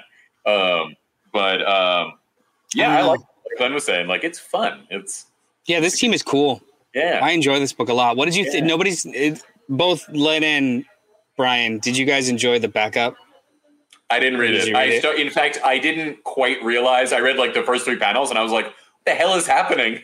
This thing goes from like Naomi, and Mm-hmm. then the next panel, I think they're just back at. I thought they just left her there on purpose. Yeah, yeah. I'm Um, like, well, she's got to figure it out by herself. Is basically what they say, but they're talking about something else. Yeah, it definitely it definitely is a split in the comic book Yeah. where you need like a little nice a nice movie ad or something, kind of Something. just kind of like break it up because it, it it's very it, it it catches you unaware because it's still even though the the the backup is about Justice League Dark, it starts with close ups of the Right. heroes that you've been just visiting Right. and talking to, and they were someplace else. I did read it. Um, and mostly because those heroes got me into it. Hmm. Um, so th- it worked. And I thought it was kind of interesting. I s- still don't know how much I care about Justice League Dark. I one, I hate the name, The name Um, but uh, but it was it was Justice League edgy. right. It, it, it's, it, but for what it was, I mean, like you know, I'm like, all right, whatever. Um, it's whatever. Yeah, no, I had the same experience. I was just like, this wasn't bad. I still don't care. right. It was. It was just. It was a. They went to go get the Justice League's permission to do something, right. but I don't know what it is, and I don't really care. Is it? Yeah. See, I, I want to read it, but I didn't get to the back. I found myself just not reading the backups, even if I'm interested. But um, I didn't read the one from the last issue, so I was like, well, I want to read that before I get to this. And the thing that I- really pisses me off about this though is because, like I said, I don't like the name Justice League Dark, right? Hmm. But in my mind, I always just wrap my head around. Okay, I don't like the name Justice League Dark, but that's just their branding for Right. this book. Right. But with all of these heroes, like Noel said, basically going to the Justice League for permission to doing what they're doing, which is kind of like, well, if we're carrying your brand, we're asking you for the approval. Can we do this? Right. Which now makes me think that they're calling themselves Justice League Yeah. Dark, which Yeah. makes me hate it even all the more. We're we're an official franchise, so we wanted the corporate Yeah. um, permission to Yeah. go on this mission. The Thank you. Justice League International days. Yeah, this it was. Yeah, I mean, if they were just called like Shadow Pact or something, like they're a cool group together. They just, Yeah. it's kind of weird. Like, I love the magical side of the the DC universe. So I I love it in minis and stuff. I, I've never been able to hold on to a um Did you read series, Demon an Knights ongoing. ever? It was one of the original New Fifty Two books. It was really good and probably would hold up because it's not tied to any other continuity. Really, it just it takes was place. a part of the new 52. Yeah, it was one of the it was one of the initial books. Um, it was like it kind of set out as the you know Stormwatch from the Wildstorm universe. Mhm. It the idea was that this was the founding of Stormwatch, but they didn't even call themselves Stormwatch at the time. It just like eventually would become that, and that was just kind of Demon, never referenced because it took place in the past. But a DC title launched in 2011 as a part of the company's line wide relaunch. Uh, Etrigan, Madame Xanadu, and Shining Knight. Yeah, yeah, yeah. Um, and like Vandal Savage was on the team, and they they all the they were like a number of immortals who like had known each other for a Oh, while. Wow, Par- Paul Cornell. I like. oh Paul yeah, Cornell. yeah, yeah. And and like I said, it's not tied to any other continuity, so you could really just just pick it Oh. up. It takes place like in the 1200s or something like that. Meh. Yeah. Maybe. If you ever got the urge, Cool. Cool. Yeah. You know what? I'm always looking for new things to read because I've. That's that was a really bad joke because I've got stacks of shit I'm about to to say. yeah, I knew where it was Um, going. yeah, like I'm in the process of moving into a new house, and Yeah. the books are the worst part because it's just stacks of shit, and you can't pack them very well. It's like three books Yeah. a Yeah. box, so you have 400 boxes. the very like the omnibuses that are like, Yeah, you know what I did It was a this re- time? really Little cool idea at the time. Yeah, and they look nice once they're unpacked. I, I with my books because there's always like that little bit of the box that's left that no book will fit into. I started putting knickknacks that were like, Oh yeah, you know, fairly hardy, you know, not not too breakable Oh, yeah. in there. Yeah, worked out pretty well. oh yeah, no, it's a, it's a solid trick. Um, uh, I want to, I want to s- squeeze pa- old guard. Uh, Tales of Through Time was cool. Okay, if you like the Yeah. series. I, I'll just Alright. I'll, I'll fly through it. Uh, They were they were cool little one shots or in between Right. the panels kind of stories. If you're a fan of the the previous trades, which I highly recommend, they're great. This is a cool series. Or the um, movie. Yeah, the movie's fantastic too. yeah, I still haven't And- seen the and movie, and I was reluctant to.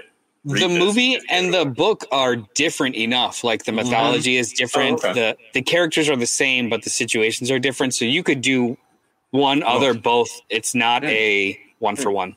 cool. Yeah, and also both written by Greg Rucka. So like the changes that they made Oh. are changes he wanted to make. He He just like, wrote the movie. I didn't know Yeah. that. Oh, yeah, that's he had, he had a hand in that. Yep. That's cool.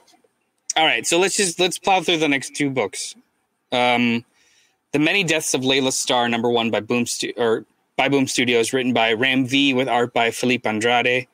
Uh, a powerful new series for fans of the Wicked and Divine, The Dreaming and The Dreaming by Ram V and Philip Andrade, that explores the fine line between living and dying in Mumbai through the lens of magical realism.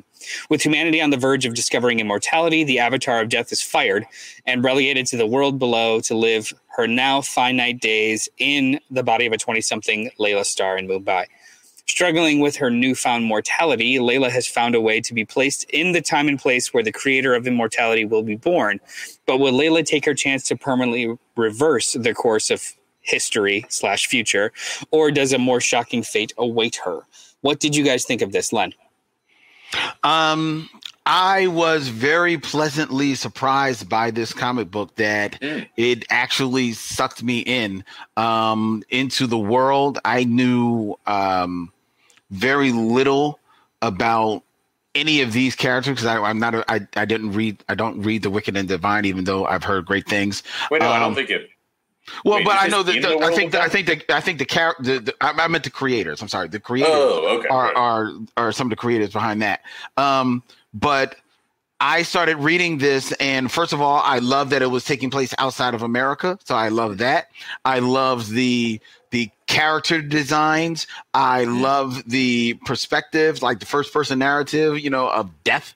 Um, in this, I love the the the illustrations. I love the pacing. I felt myself just enthralled with the story. And um i thought it was just very cool you know? I thought you think it, it could get it it speaks of themes, you know, life and death and immortality that could get very heady, but it doesn't go there.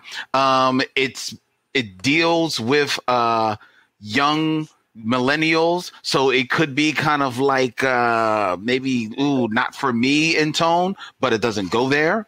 Um, it um, could have been very um, fluffy, but it doesn't go there. The art is dynamic but it's not off-putting and it doesn't get in the way of the storytelling. So i love that. I loved actually every single solitary aspect of this book and i was Nice. not expecting that when i saw the cover um which is good but it just was like "Ah, i don't know if i'm going to deal, dig this and i found myself just reading this book and really like pleasantly surprised by where it went. It it it it took me. There's a a, a beat that happens near the end that I was like, oh, didn't see that coming.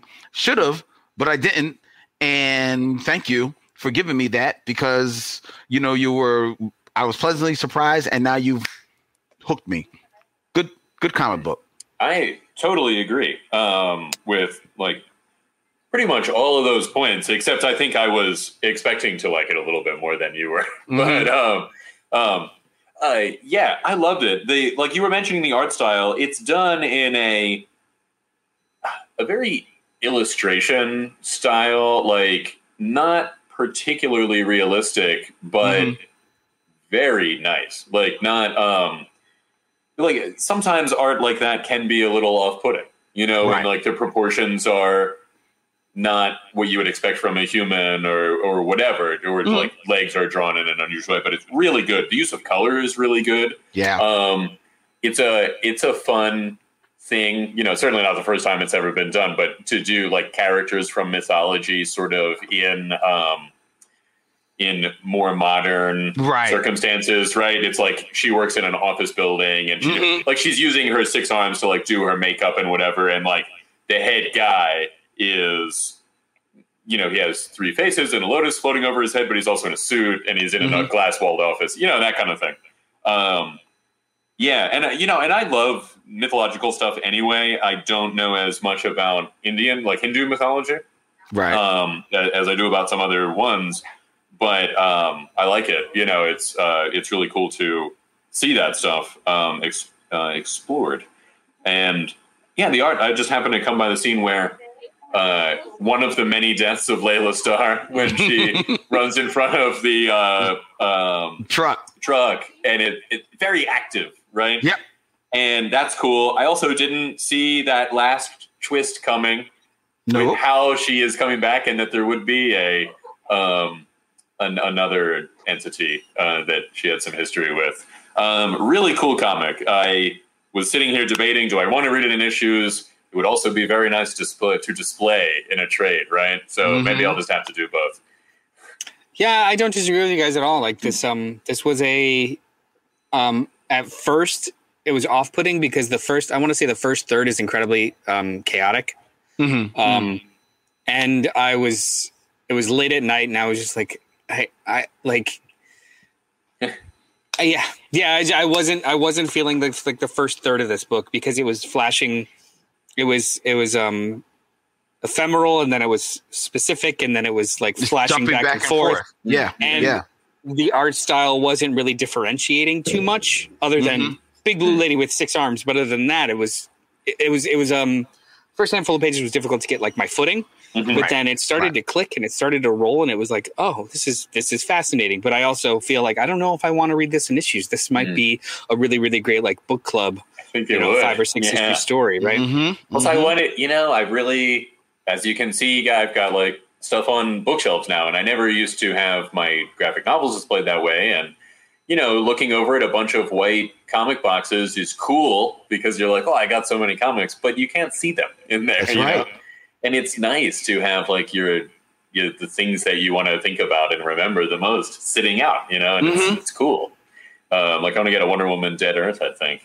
Um, oh, Molly, also, yes, I too a shout out to JD's Hero Complex, where he allowed me to take away his recycling for a few weeks. But I always Yeah. feel like I'm almost stealing from him. But it's like I'm actually reducing his amount of work. But In the chat, we're, in the chat, we're having a we're having a side conversation about the right types of books to, or the right types of boxes to to to pack your books in, and we're yeah. just like going back and forth. well, Um, a number yeah, of us have recently moved or are about to move. But yeah, um, yeah, I really, I really like. You know, it's interesting though. You said there wasn't much differentiation in the art. I wonder if you could look at that as being like, well, this is part of the world. Like it's all part of the same world. You know? Oh, sh- I Uh, mean, sure. yeah, It- it- I- but in that first third, when I have no grounding, Yeah, yeah. it just was more chaotic than anything Yeah. else. Uh, In hindsight, it was fine. Cool. Yeah. Yeah. We're just talking about like points of entry, kind of a conversation. Yeah. Sure. you know? See, but Um, I like I like that because in the beginning, that back and forth, which I like, actually sets you up for later in the story when it again goes back and forth as death is taking it. Uh, uh, taking hold of uh, her place here Mhm. in our world, Mhm. and it, it it it again goes back and forth. All right, I'm ready. I'm ready for where it's, it's going. Um, I just enjoyed uh, every aspect of this. I saw that Mars Comics in the chat said this book was my favorite book of the week. Nice. The many deaths of Laila Starr was so interesting, and and uh, Mars agrees with me. I liked every single solitary aspect of this book, and I too, just like you, just like you guys, yes, I have moved on to the trades, and this is a book that I read this first issue, and I was like, oh. This is going to be so cool when you get the whole thing together, Mm. right? You know, Yeah. this reminded me of Day Tripper, which we did for book Mm, club uh, not yeah. too long ago, is a book that you know, sure, was released in single single issues and you could enjoy, but Mhm. it is just that much more meaty and of Yeah. an experience as one whole Mm. um piece. And I Similar art see style too. Right. Well, yes, definitely. And uh and I definitely see this um uh being one and I am looking forward to this in trade. So yes, Hmm. that is my way of saying that I will be reading no more single issues of the deaths of Laila Starr until the trade is released. So look forward to issue number two. We're gonna have a, we're gonna have a, a two hour deep dive on one issue of a comic book, and Len is just gonna sit there. All right, oh, action um, figure expert has a very interesting question. I don't know if you want to go there. Um, well, well, you went there. Uh, he says, "Hey, do you believe in life after love? I can feel something inside myself, but it does not feel strong enough. Though, do you believe in life after love? Hmm. Well, I believe I believe it was uh, the prophet Cher who brought this up the first time.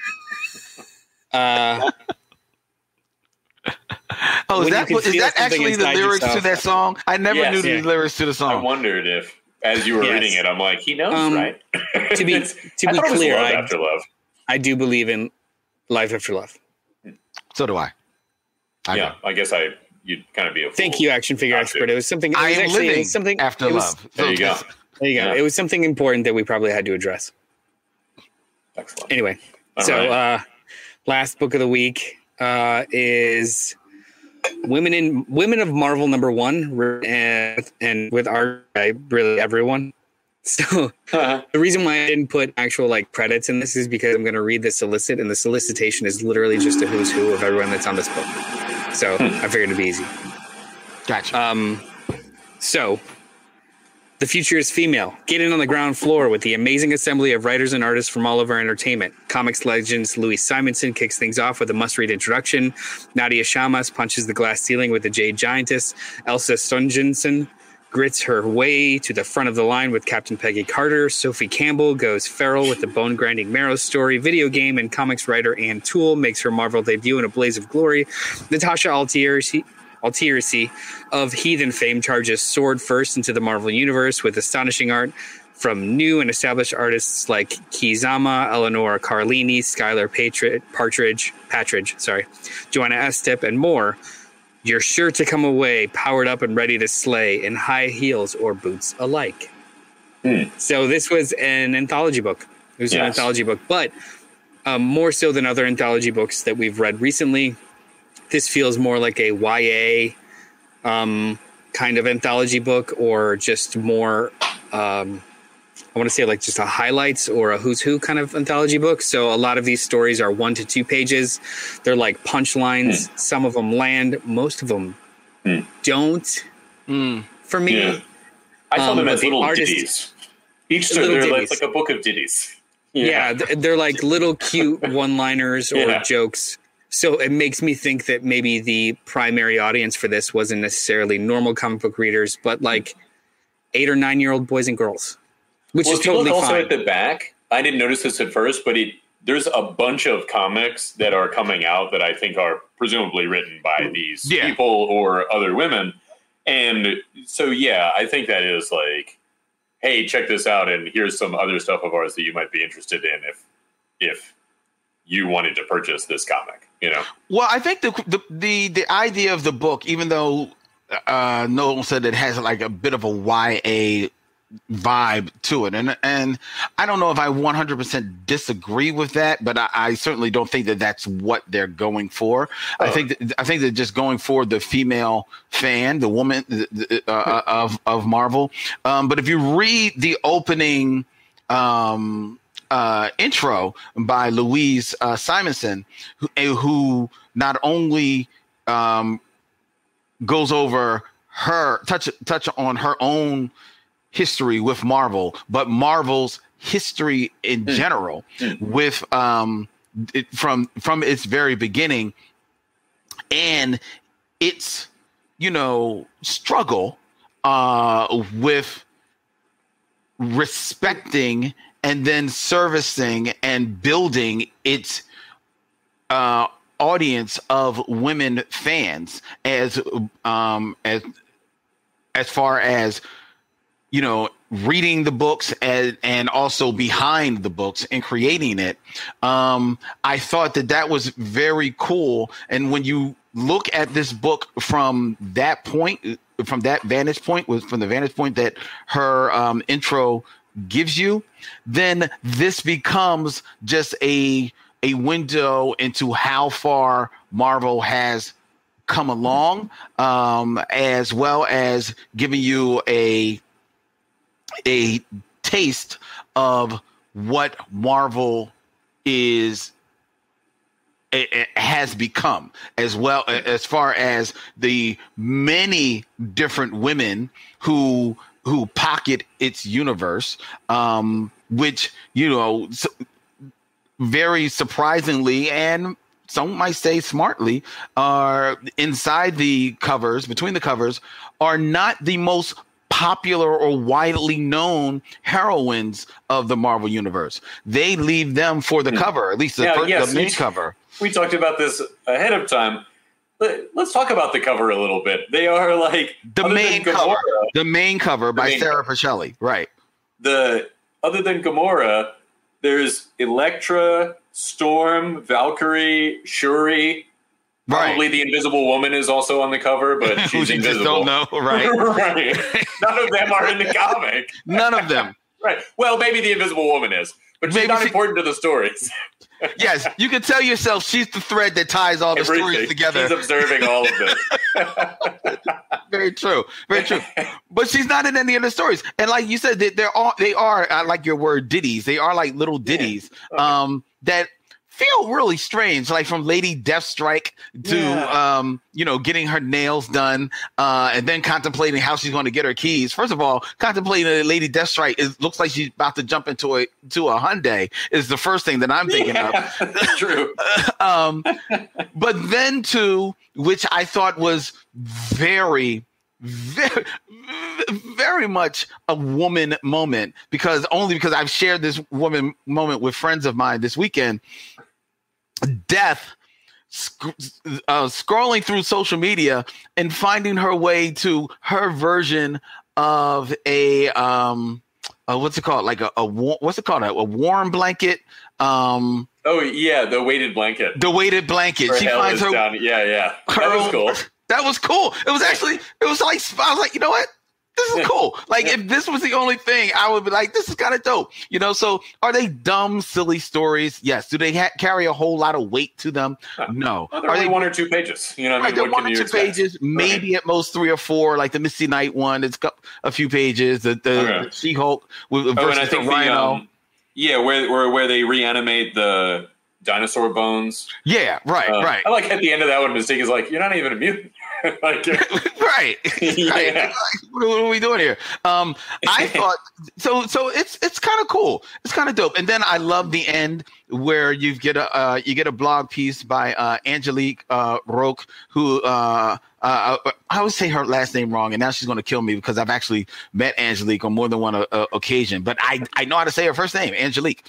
Um, but she is that was she- easy. that's the easy part. You know, I always want to call her like Rocher. I want to say Angelique Rocher. Because that just sounds so fly. And she is fly. She is like a, a super, super dope chick. So there so if this is not the way to pronounce your name, Angelique, I'm going I'm going Angelique Rocher. That's how you are in my ears until you and the tell me. little the little trill in the R. That's Right, right. Um, but she does a nice little piece uh in, in the end about um and it's just a you know a, a written piece about her experience with um uh female representation uh in in Marvel comics and then I think she actually does write the piece that kind of it's uh, highlights um, what's coming up from Marvel because I know she works at Marvel now. She's been there for a few years as like a host and a consultant on the side. Um, so I I thought hadn't that read this before this beginning part, the power pose thing. I just read the very beginning, and I gotta say, I like that. You know, they say you shouldn't judge a book by its cover, but I have long said, like, well, what else do you judge it by when you pick it up, right? like, right, right. I like that she makes that point. That's cool. Yeah, no, it's it's it's pretty dope. I, I you know, for what it is, I actually like, have no problem with this. And and mm. to me, as you know, superficial as this whole thing might be, it is still it is it it has much more resonance for me than DC's Valentine's Day oh, anthology. sure. Yeah, you know, yeah. This actually, this while being little ditties, actually means and represents something. So I'm I'm here for it. It's cool. And I think also they were. I mean, I think one of the reasons that they were so short. I'm just guessing is they wanted to show as many as possible. Right. You know, look at all of the different women that we have. If you want to read something with a woman in it, you've got a lot of choices. hmm You know, not just in it, but as the main character. Um, I like the Emma Frost one. Was cool too. Yeah, that's kind of cool. Like, in fact, she they have sometimes said she like influences people to perceive her as this like very beautiful woman. Mm-hmm. Um, it's not like this. She just like doesn't have any clean clothes and Right. decides to influence everybody uh, so that she can just walk around in her like what she slept in. Um, so yeah, it was it was cool. They were um, mm, just kind of yeah. It was a, a fun thing that it was. You know the for the kind of thing that it was that we're just not used to either. Like how many times have you seen a comic that has a bunch of very short stories like this? Right. I would also say that if you re- pick up this comic book, which I definitely think uh, um, people should, uh, I think it it it it it's pretty pretty cool. Um, while it is not all female creators, I think that this book is a nice, you know, uh, would be a nice companion piece to the Mighty Valkyries, which Huh. which was released this week as well, which tells the story of the two uh, Valkyries, uh, two individual stories of the two Valkyries in the Marvel universe. Uh, now, um, Jane Foster, as well as the um, they reveal her name in that issue, I believe. right the The other one, the Tessa Thompson. Valkyrie. Tessa Thompson Yeah. Valkyrie in, in comic books. They reveal her name in there. But those are two individual stories that have distinct styles. They're telling two separate Hmm. stories, but I thought they were actually both very cool. Hmm. Both have different illustrative uh, styles, which kind of like um, roped me in. Um, and I think for, Yeah. and for highlighting new women in the Marvel universe, I think it's a nice companion piece with Women of Marvel. Um, I also liked I like the She-Hulk. I like a story where it's like like Rhino tears up this museum because Jennifer Walters was there. Right, And, Um, is like she was just there to serve him papers, and he Mhm. is, and now has destroyed this. But the uh, the Jean Grey one, I forgot. I like I loved it. I laughed out loud. Where she's trying to take care of this plant and it's not working, and she's like, succulents are like the cats of the plant world, right? Like this, it'll be so easy, and then it doesn't work, and at the end, she has like a ceramic statuette of a plant, and she's like, ceramic plants are like the ceramic of the plant world. I loved it. It was fun. Like Yeah. I can't remember the last time I've seen humor from Jean Grey, so Yeah, I like right. that just alone. So Yeah. oh, that's Yeah. I think uh, two laugh out loud. That and the do it impulsively uh, from the Flash this week. Mhm. There Yeah. you go. There Yeah. you go. So pretty Uh, cool. Yeah. All right. Right on. Well, well, we can't end the show because Noel is there. we don't there- have the We control. don't. Can't. We can't do it. We don't have that power. Uh, Falcon and Winter Soldier. Oh, but I know no one wants I to. know he does. He probably. Did you like it? I did like it. I did like it. Um, How about Carl Lumbly, who I did not recognize the, in his first episode, is now has been John Jones, the father of John Jones, and Isaiah Bradley. I mean, he's got my friend uh, pointed out that Jeffrey Wright is Mhm. Uatu and Gordon. But I mhm. got to tell you, I mean, Martian Manhunter and um, Isaiah Bradley beats Uatu and Gordon to me. Oh I mean, yeah, Gordon's yeah. great and all, but I mean, he doesn't even have any powers. Come on. right, right. And, and, And to be fair, let's let's point it out. He Carl Lumbly plays uh, John uh, John Jones in the animated. the animated, Justice- right? Justice That's true. League. It's So true. he's not in like the. yeah, but he is on Supergirl. He's John John's father. Oh, oh. See, Yeah. I, I don't watch. I don't watch Supergirl. So He's good. He's really good. Oh, and he was cool dude. Mantis, which I didn't know. I mean, I dimly remember Mantis, but this was in an era where there were like no superhero shows. Mhm. And Yeah, very much I so. remember liking it. You know. Yeah, Uh, yeah. And, yeah. actually, I interviewed Carl Lumbly. Uh, oh yeah.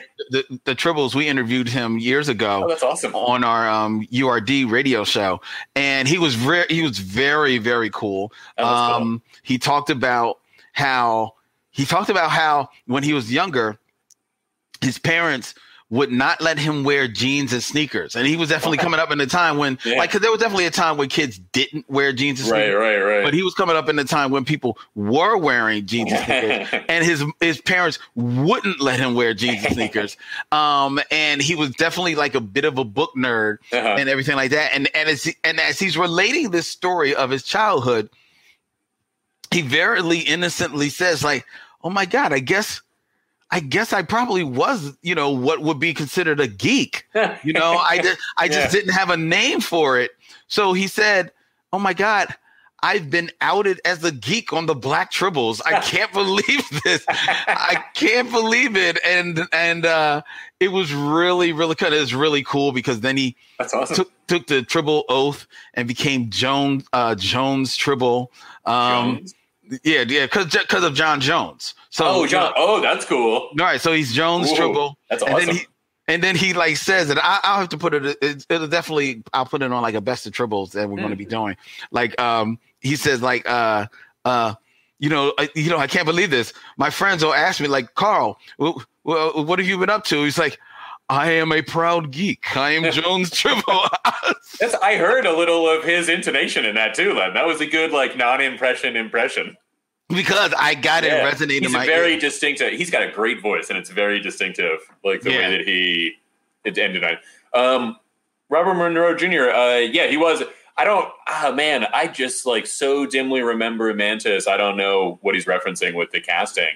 I remember the costume and The costume was messed up. The casting, they, well, first, I- don't know necessarily what he's referring to as the uh, with the casting, but the story itself of Mhm. Mantis was so much more involved and so much was supposed to be so much more, and they Oh, kind of yeah. like jerked it. The the um one the powers deals. that be kind of got in Yeah. there and kind of messed it up. Yeah, yeah. I, I think you know what you know. This is very cool, and his name is definitely on people's lips. So I think that um uh this week I'm going to actually go and pull our interview with uh, Carl Lumbly and run that that. cool. You know, well, people have been asking us, well, what are we going to do on Thursday nights? Well, it, it wasn't it wasn't video, but um, so it was back before the days of video. But I'm definitely going to put it out there on podcast, like our whole interview with him. Yeah, but really uh, cool. Nichelle Nichols too, right? Was that with the Black Tribbles or was that a different? That thing? was with the Tribbles. That was it. Was more solo. That was me and her, just one on one. That's awesome. We uh, sat down with uh, Nichelle Nichols. We we've you know we we- we've been very fortunate to sit down with Mm. quite a few names, so it was Mm. pretty dope. So I, so yeah, to to speak about Falcon and Winter Soldier specifically. I did enjoy it. I liked the way it it it, it ended. I love seeing you know um, you know Sam in the Captain Mm. America costume, spot on from the Mm. comic books. Mhm. I love that. Um, there was one little small, little, very small nitpick that I had, but I'm not going to even pick the nick uh, if I don't have to. Um, and um, I, I'm, I I think that the way that it wraps up made sense in a comic book way. This is a nice little like mini series of a comic, you know, in this in this cinematic universe. Um, it was pretty cool. It was pretty cool. It was it, it was it was dope. I, I like that it, it didn't stray away from some hard questions. Hmm. Um, and I like that uh aspect more than anything. And I love that now.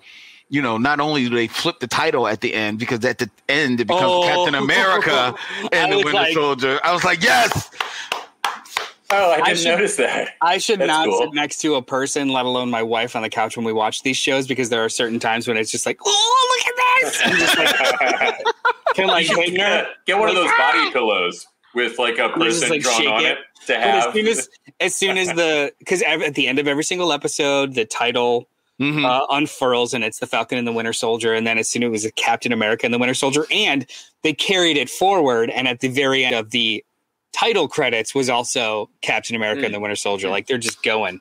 Yeah. Um, did you guys like? I'm sorry, I, I had to help people. No, this- we- this we talked about- to- Carl Lumbly, um, to, Being the Mantis? to uh, among other things.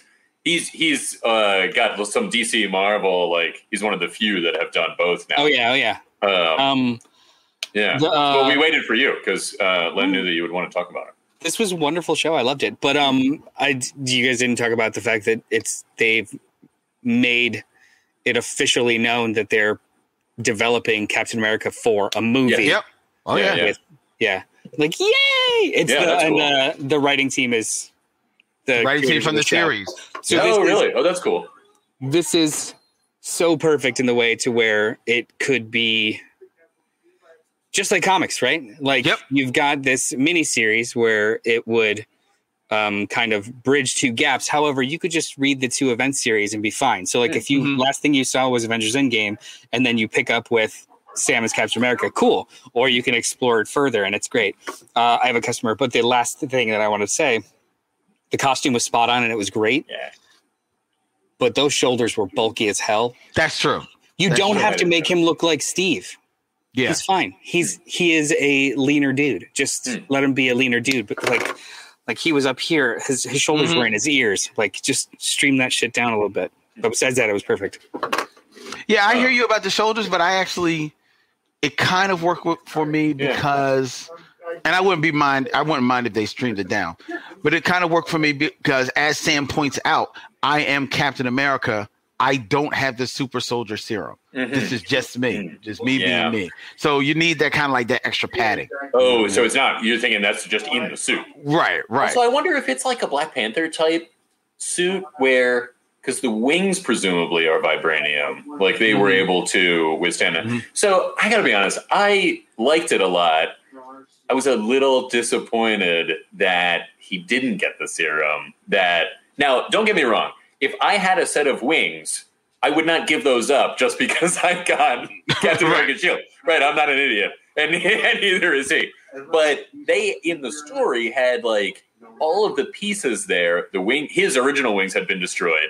Mhm. You had a serum that could make you a super soldier, and an an in story explanation as to why Anthony Mackie wouldn't look any different afterwards. You know, Mhm. and I would have loved to see that costume with no wings, but you know, with the shield and with him as the super soldier. Because I don't know, there is a little bit of me still that's like, I get it. I like hanging you're just a guy with a shield if you don't have the. You don't have the serum. You know what I Right, mean? Like, right. you're not going to be holding any helicopters in. I mean, he'll do his different things because he's got the wings instead. But I don't know. Um, I even when John Walker was doing it, or when they're doing it, practicing, I'm like, how the hell are these guys catching that shield without Yeah. the without the serum? You know what I mean? Yeah. Like, how do they know how to, when to put their hand so that it goes on the thing? Mhm. But yeah. I mean, I, I don't have to pay attention to that while I'm watching the show.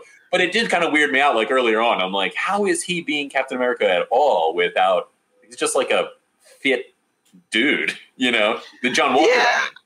True, tr- Well, well, yeah, but well, well, John Walker did take the serum though. Well, eventually he did, but just in the beginning. But originally, well, Yeah, but, see, I thought Karli was going to have like, well, I have one more, and Sam, mm, you won me over because they were not, they were never quite at odds. I, I even thought that they were a little more at odds in the end than it seemed like they ought to be. Um, Oh, she I seemed to believe him, you know. well, I think I think she she wanted to believe him, and he recognized what drove her to do what she Right. She I mean, because she's got good points, you know. right, Like, right. But he was, he. I think he was Yeah. definitely at odds with her because he knew he saw where it was going. Like there Right. was this disregard. oh, he was life. at odds with her for sure, Yeah. but she was, you know, it was one of those like, I'm sorry, we're on the wrong side, or we're on Mhm. two different sides, kind of thing. Like, I Mhm. don't have anything against you, kind of deals. Right, right. thought she was going to be like, I had one more. Boom. Because they and they did a lot of stuff like the serum makes you more of who you are, and like I think Sam Wilson is a worthy. You know what I mean? Like being True. made more of who he is would be good. You know? True, but like th- like to his point, there is evidence to there's more evidence to the serum being a detriment than Yeah. you know. Like Steve Rogers was proven more and more the outlier. You Well, know, sure, So- he definitely was. So but then that's do the you thing take with comics. You know, it's a good thing that Kal El came to Earth as opposed to some other guy. Right. You know what I mean? right. Um, and that's what you know. That's why you aren't John Walker, U.S. agent, who the other heroes are kind of like, I don't know. But the, Captain but but but you know? to but to that point though, perhaps if Sam already knows about Isaiah Bradley Mhm. and knowing that okay, there was another outlier. yeah, out right. there, Like, he's a good dude. Yeah, But, but you know, at that time, he didn't. He didn't. He wasn't fully aware of it. You know, Right. and by Well, then, it. Yeah. by then it's too late. You know. right. So I mean, um, and also story wise, like All right, my son. Yeah, I heard people online saying like, "Oh, there's an anti-powers rhetoric," and JD and I were talking, and we are like, "Yeah, but that's what Zemo is saying." mhm. But Sam also kind of says it. You know, he's like real quick on the no, I wouldn't take the serum, hmm and I like powers, right? Like I like, you know, like They- yeah, but do Yeah. you want to take? It's, it's, I hear, I hear that, but there Yeah. also is. I mean, you like powers, but there is like he. You got to remember where his mindset is. Yeah. He's saying no because this is some government, the government that I don't wholly trust, Hmm. saying that I should take this serum because it's going to do X. Well, no. I think it was just like a theoretical. Like the source wasn't the government, and it was like the power broker oh, that's that true. there was some. You know but what I mean? Like, but even Yeah. still, I mean, it's you don't you don't you're going to trust. Who are you going to trust? well, okay, that's fair. I mean, you don't want a very unregulated serum that you are injecting into Right, yourself. you know? Yeah, that's fair. So you know, it's like I don't, I just like no, I'm not doing it. No, I'm sorry, I, I, I'm not. You know. Yeah, Plus, I, I really thought they were building to it though, with those things that I, you know, with like wings destroyed, serum doesn't alter the look of him. You know what I mean? But the other thing you have to think about is that Yeah. as much as they are building that, you have to come at it again from his point of view of a black man Mm. and the history of black men, knowing Isaiah Bradley or not, Mm. and the history of black men, you know, being tested on, Uh, sure. ta- Yeah. taking. Uh, taking you know um, serums or Mhm. quote unquote vaccines, you Mhm. know, and you being wary of that type of Mhm. stuff. And he in this world, in this universe, as it's, it's been established, is uh, right to have that wariness. So yeah, him saying a quick no. Well, makes- but I I thought he was more saying like, even if the, like assuming the serum worked, I still wouldn't want it. Right? right, Like, no, I, but, yeah. but well, yes, I think he. I, think there there also is that there also is you know just trying to wanting to be his own man. You know, Mm-hmm. uh, accomplish things on uh, of his own volition. You know, so I, ooh, yeah. So I was thinking of that too, and as a commentary on privilege, right? mhm. But isn't the idea that everyone should get the privilege? Like that's the problem with privilege is that it's not equally doled out. Not that I, you know, you see these things that are like, wow, this guy succeeded in a circumstance he never should have had to have been in. Isn't that uplifting? It's Mhm. like, well, wouldn't it be more uplifting if he wasn't, didn't have to work his way out of this thing? Uh, You know, I don't know. True. Like, True, but but where he where he would say no, someone else might say yes. Hmm. The, the the privilege is being offered the opportunity. You know what I'm saying? Oh, sure. Yeah. So so I I, I didn't. And, Yeah. and again, I love just in the way that we spoke about earlier, the Mhm. way of X. I love that this was a series that invites this conversation. You know that as Hmm. Much whiz bang of the action and everything Mhm. happening in, in this, um, you know, as much as you know, uh, U.S. agent is set up to be like the big bad villain of this of this whole series. yeah, no, he's really But not. He's, There's areas yeah. of a gray with Yeah. him. He really is a dude Oh, that really does yeah. want to do the right thing. And I know? thought that was a great scene in the end where he's like, he could chase after somebody or save people, which Mhm. for a hero is like a classic villain thing to do, and the hero always goes it. But with him, you don't know, you know. Right. And Right. uh, I thought it was cool. I'll see you later, Mars Comics. Thanks for stopping. Thanks in. for hanging out with us. We'd probably end the show too, but Noel's gone, and we can't. We, We can't. can't- We don't have that. We don't have that ability. Yeah. Uh, so uh, we'll just talk about whatever. Um, yeah, but I like to, and you know, to be honest, the whole Captain America family of characters, I'm never going to be as like into. I mean, I was into Mhm. Captain America way more in the movies than I ever have been in the comics. Okay, Um, fair, fair. So this is not like the fact that Noel's really into it. That's great, you know, like because he loves it. You know, like me, I'm like, this will do until we get to Loki. You know, like that kind of thing.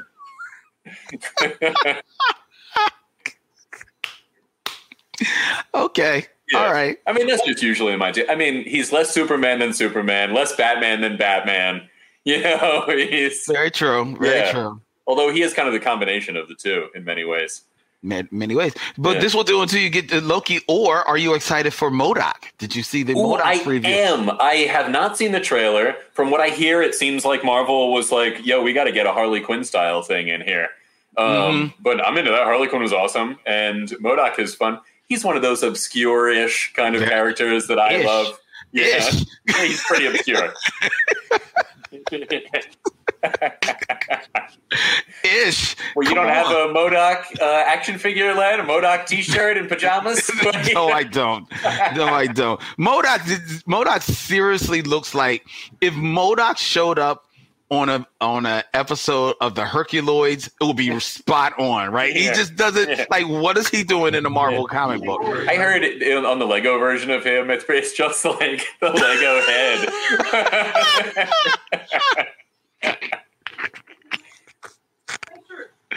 Oh, you know what? that. Speaking of action figures and obscure characters, we were talking about Captain Universe's costume the other week, right? And I stood Oh. up for it. You weren't into it, but I saw there was a figure, but it came out several years ago, and now it's like expensive to get it. And I was like, oh, Mhm. sweet, a Captain Universe figure? That would be awesome.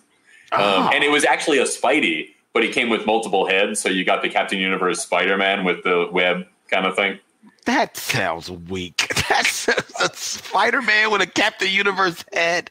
No, no, no. It's the cap. You remember the Captain Universe Spider Man storyline? Oh, that's right. Yeah, yes, yes, yes. it's that. But they they also give you like The two Spider- other heads that are just not Spider Man at all. That are just got Captain Universe. Yeah. I Well, got one of them is just some dude. I don't know what the deal with that one is. There's like three heads. One of them is Spider Man. One of them's the Captain Universe mask, and then the other one is just a guy who maybe is him under the mask. I don't know. Who knows? Yeah, but MODOK looks fun. So, um, Oh, sorry, we can't guys. end the show without you. It's been no. yeah, I know it's been busy. I'm sorry. Ah, it's all good. Uh, so I mean, screw you guys. Bye. Cool. Uh, uh, so, thank you for joining us this morning uh, on the Cult Pop Podcast live stream. Uh, be sure to comment, like, subscribe, jump in the comments, hit the bell notification if you're on YouTube, uh, so you know when we go live and you can join the conversation in real time. Um, apologies for walking away for a hot second or 12, whatever, but I'm sure 12 these fools are super great. Read your comics, enjoy life, uh, hug a friend if they're also vaccinated.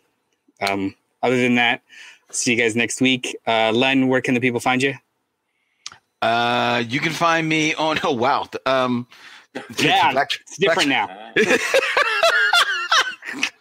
Um, yeah, just look at uh, Len Batrib on all the social medias, and You uh, got the Michelle mission. I do have the Michelle Mission. You can check out my my podcast, the Michelle Mission. We stream live every Tuesday night.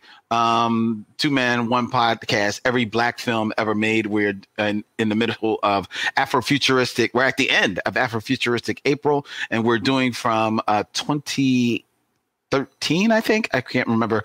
Um, Z for Zachariah, uh, which Ooh. stars uh, Chiwetel Ejiofor. So it's a very cool dystopian um, movie that we're going to be checking out this week.